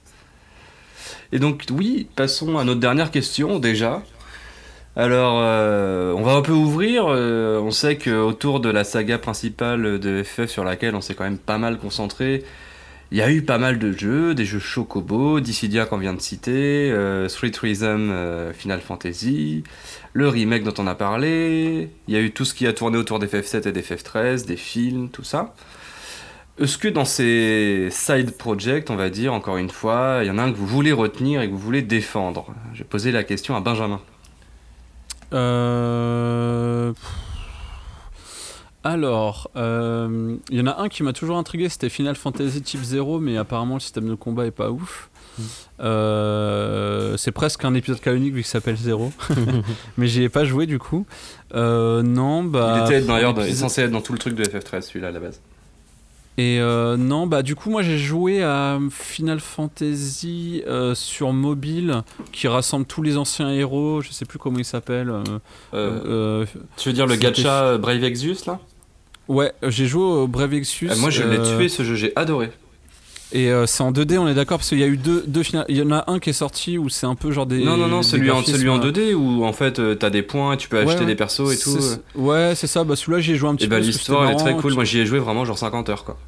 Et euh, du coup, ça, tu vois, par exemple, j'y ai joué un petit peu parce que tu pouvais retrouver des anciens persos, donc c'était assez marrant. Et la bande son. Euh, sinon, euh, bah après, euh, on en a pas parlé, mais c'est vrai que le FF7 remake, moi, je, enfin, comme je suis pas PlayStation, mais Team Xbox, euh, moi, j'ai tellement, tellement, tellement, tellement hâte euh, d'y jouer, même si c'est un épisode canonique, mais euh, euh, enfin, j'en peux plus, quoi. J'ai envie qu'il sorte sur Xbox et j'ai envie d'y jouer, quoi. J'en- ai marre, quoi. Euh, J'aimerais avoir la console et y jouer. Et, et surtout, je- j'espère, j'espère un jour, s'il vous plaît, Square Enix, faites, faites un remake de FF9, s'il vous plaît, avec des super décors. Mais J'aimerais trop, quoi. Tu sais ça serait trop bien. il, il existe Il y a le quasiment. Euh, Ouais, il y a, il y a un- il y a un mode qui a été. euh, Ouais. Et alors, bon, j'ai aucune excuse parce qu'en plus, c'est un, c'est un ancien confrère de, de Factor News pas, qui ça commence par, par un Z, son prénom. C'est euh, The Pilot, ouais. Ouais, The- pas Ouais, Pilot. et euh, qui a aucun rapport avec les euh, mais bref et donc euh, et c'est euh, et, et il a fait un, un boulot euh, enfin il a fait pff, Ouais. il a rien foutu en fait c'est un- c'est une IA qui a bossé pour lui mais euh, non mais euh, Qui a retexturé, Ouais. 16 neuvième et tout quand même. non mais c'est incroyable le résultat quoi et euh, je dis pas ça parce que justement je lui fais de la pub mais non franchement c'est assez incroyable quoi Le, c'est le Mogwai mode, un truc Le comme ça. Mode. Enfin, ouais c'est ça ouais Mog, euh, enfin je sais plus. Et euh, j'y ai pas joué ça parce qu'il faut le mettre sur PC et tout. En fait, j'aimerais bien que au moins Square Enix euh, aille voir The Pilot et euh, lui disent euh, tenez, tenez, on, on prend votre mode, on vous paye et ce serait trop bien parce qu'en fait, ce qu'ils ont fait, c'était c'était un peu infâme le, le, enfin la. Mais en fait, ils ont pas rehaussé les décors. Parce qu'ils ont fait, ça. ils ont rehaussé Bah, que les persos pour- et les monstres. Parce qu'ils ont perdu, ils ont, en fait, c'est incroyable cette histoire. Ils ont perdu euh, les renders euh, 3D Exactement, ouais. des décors. En fait, ça qui est ouf. Ils les ont perdus parce que euh, je crois qu'il y a eu un incendie euh, chez Square Enix, euh, enfin, je sais plus quand. Et en fait, ils les ont tous perdus. Et du coup, ils peuvent plus. ils- Parce qu'en fait, le problème, c'est que quand ils faisaient ça sur leur PC, c'était en. À l'époque, c'était en HD. euh, Enfin, bon, c'était les HD de l'époque.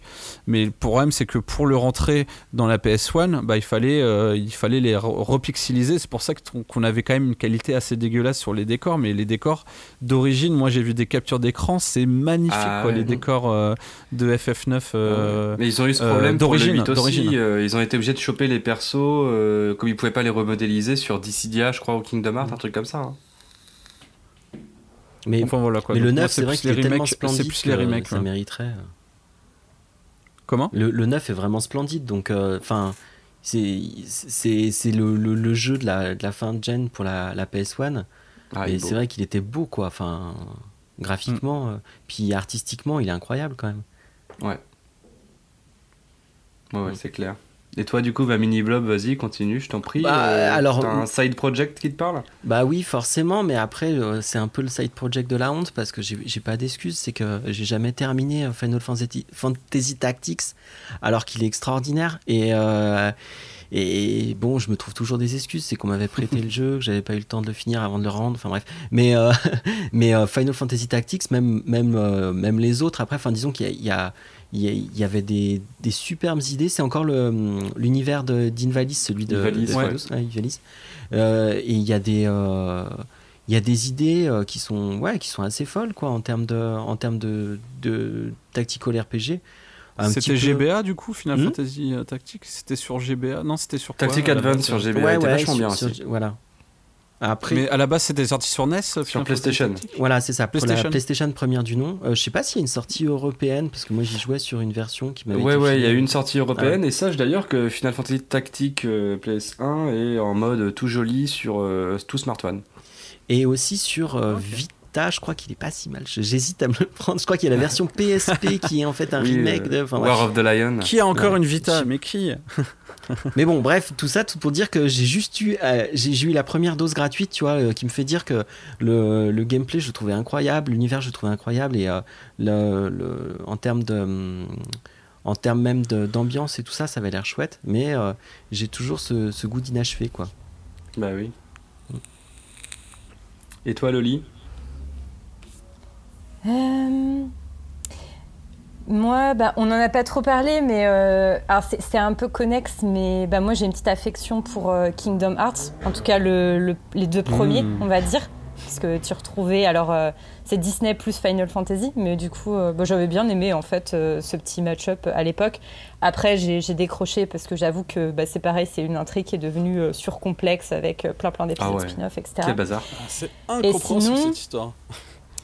Euh, et sinon, euh, bah, moi je me rappelle que en fait à l'époque, euh, Advent Children, ça m'avait fait un sacré effet. Ah, moi parce aussi. hein. que le, le- je veux dire, enfin, le scénario, bon, n'est pas fou, mais en fait, il y a- il y, a un tel contraste entre bah, les graphismes du set, enfin, à l'époque. Et, et ce film, et je trouvais que le, le passage avait été sacrément réussi. Ce qui fait d'ailleurs que bah, quand tu as vu les images du set remake, en fait, tu savais un peu à quoi t'attendre. Enfin, tu vois, genre les persos et tout, euh, tu savais à quoi ils allaient ressembler. Et donc ouais, j'avais bien aimé. Et puis bah, le set remake, euh, ben, bah, moi j'ai vraiment bien apprécié honnêtement. Il y a quelques trucs, je trouve, qui ont euh, quand même, enfin, comment dire Enfin moi j'ai eu pas mal de mal avec euh, bah, les personnages féminins, je trouve, qui, euh, je sais Ah pas, ont, ont parfois des voix et des dialogues, je trouve Ouais. quand même assez, enfin très, en fait très. euh, on a copié-collé euh, la manière de parler et les attitudes de japonaises sur des voix, je trouve, occidentales. Et ça crée Ouais. en fait une sorte de décalage qui, je trouve, fonctionne parfois assez moyennement. Mais sinon, bah, franchement, moi je trouve qu'ils ont fait du bon taf. Euh, je trouve qu'ils se sont permis des nouveautés qui sont pas désagréables. Et puis, bah, pour le coup, je vais pas spoiler parce que je pense que c'est assez récent, mais la fin euh, laisse présager un truc et genre, euh, pourquoi pas, tu vois? Pourquoi Un pas? autre jeu. enfin, Mm. Ben, Je, je- crois Ouais. que ça sera. C'est ce qu'ils avaient dit, c'est que euh, ça, ça, ça- comment dire, ça suivra peut-être pas la- exactement la même histoire. hein. Je crois que c'est- c'était Oui, ça. ils veulent s'amuser un Bah, peu en fait. En, en fait, oui, mais sur, enfin, bah, j'ai pas envie du coup de, de spoiler, mais ce que j'aime bien, c'est que j'ai l'impression que ce qui est cool, c'est que oui, ça, suiv- ça ne suivra pas, mais ce qui va être cool, c'est qu'en fait, il va y avoir un espèce de, de, de principe méta où ils vont jouer avec le fait que tu t'attends à, à l'histoire classique. Enfin, Ah tu oui, vois ce que je veux hein. dire? C'est, et, et ça, je trouve ça. En fait, je me dis, là, ils ont un, un champ pour faire quelque chose qui peut être euh, bah, assez cool, quoi. Donc euh, peut-être qu'ils vont totalement se viander, mais ouais, pe- peut-être qu'ils vont se viander, mais mais mais je trouve, enfin, j'ai- ouais de pour le coup, mes, mes, ex- mes expectations sont, sont assez euh, élevées.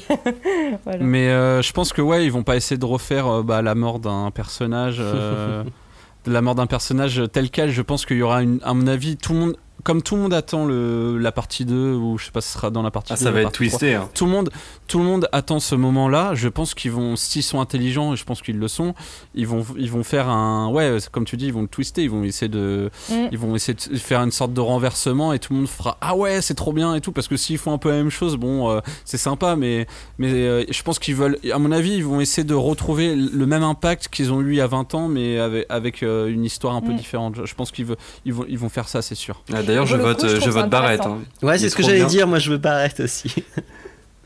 Tu quoi Ah non, je veux la même scène euh, aussi émouvante, mais avec Barrett dans les bras.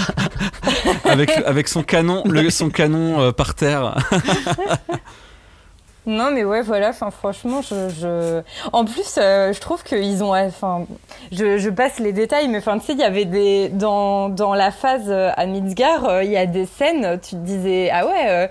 est-ce qu'ils vont l'assumer de le faire et tout Oui. Enfin, tu vois, je pense à la scène où, où Cloud se déguise et tout machin, Mm. et ils ont joué le jeu à fond, et franchement, Ah ouais. j'ai trouvé ça trop cool. Enfin, vraiment, euh, Ah, c'est bien qu'ils l'ont pas. euh, voilà. Justement, Enfin, justement, tout le monde s'inquiétait de ce passage-là et, c'est- et ce que tu dis, c'est plutôt cool s'ils l'ont. Au, au lieu de faire euh, non, ça n'existe pas, euh, mm. euh, on a fait ça, mais c'était il y a 20 ans, c'est plutôt genre en mode si, si, on l'a fait, mais vous allez voir, c'est encore plus drôle quoi. Je crois Mm. que j'avais entendu des retours là-dessus. euh, en fait, c'est encore plus marrant quoi. En fait, ils se foutent de la gueule. de- Je crois que c'est en gros, ils se foutent de la gueule de Claude un peu euh, là-dessus quoi. Et, C'est plus aussi creepy qu'avant quoi. et le nouveau système de combat, il t'a pas euh, perturbé du coup? Ah si. si si mais bah écoute euh, j'étais je pense que j'ai je suis certainement euh, plus passée euh, outre parce que euh, parce que c'est un remake et que t'es attaché à l'original on va dire quoi. Voilà. Mais t'as t'as un, système pour faire du tour par tour hein, avec euh, FF7 Oui, Remake. hein. en plus. Mhm. Mm, mm. si t'aimes- si t'es pas trop fan et tout, c'est automatisé et, euh, et tu peux tu peux carrément profiter euh, profiter des combats en fait euh, genre en faisant du tour par tour. Peut-être que je ferais ça, moi je verrais, euh, tu sais genre le puriste, genre euh, j'ai pas envie de m'assalir les. en, en- en vrai en vrai si parce que j'ai bien aimé le système de Final Fantasy XV alors que tout le monde le déteste.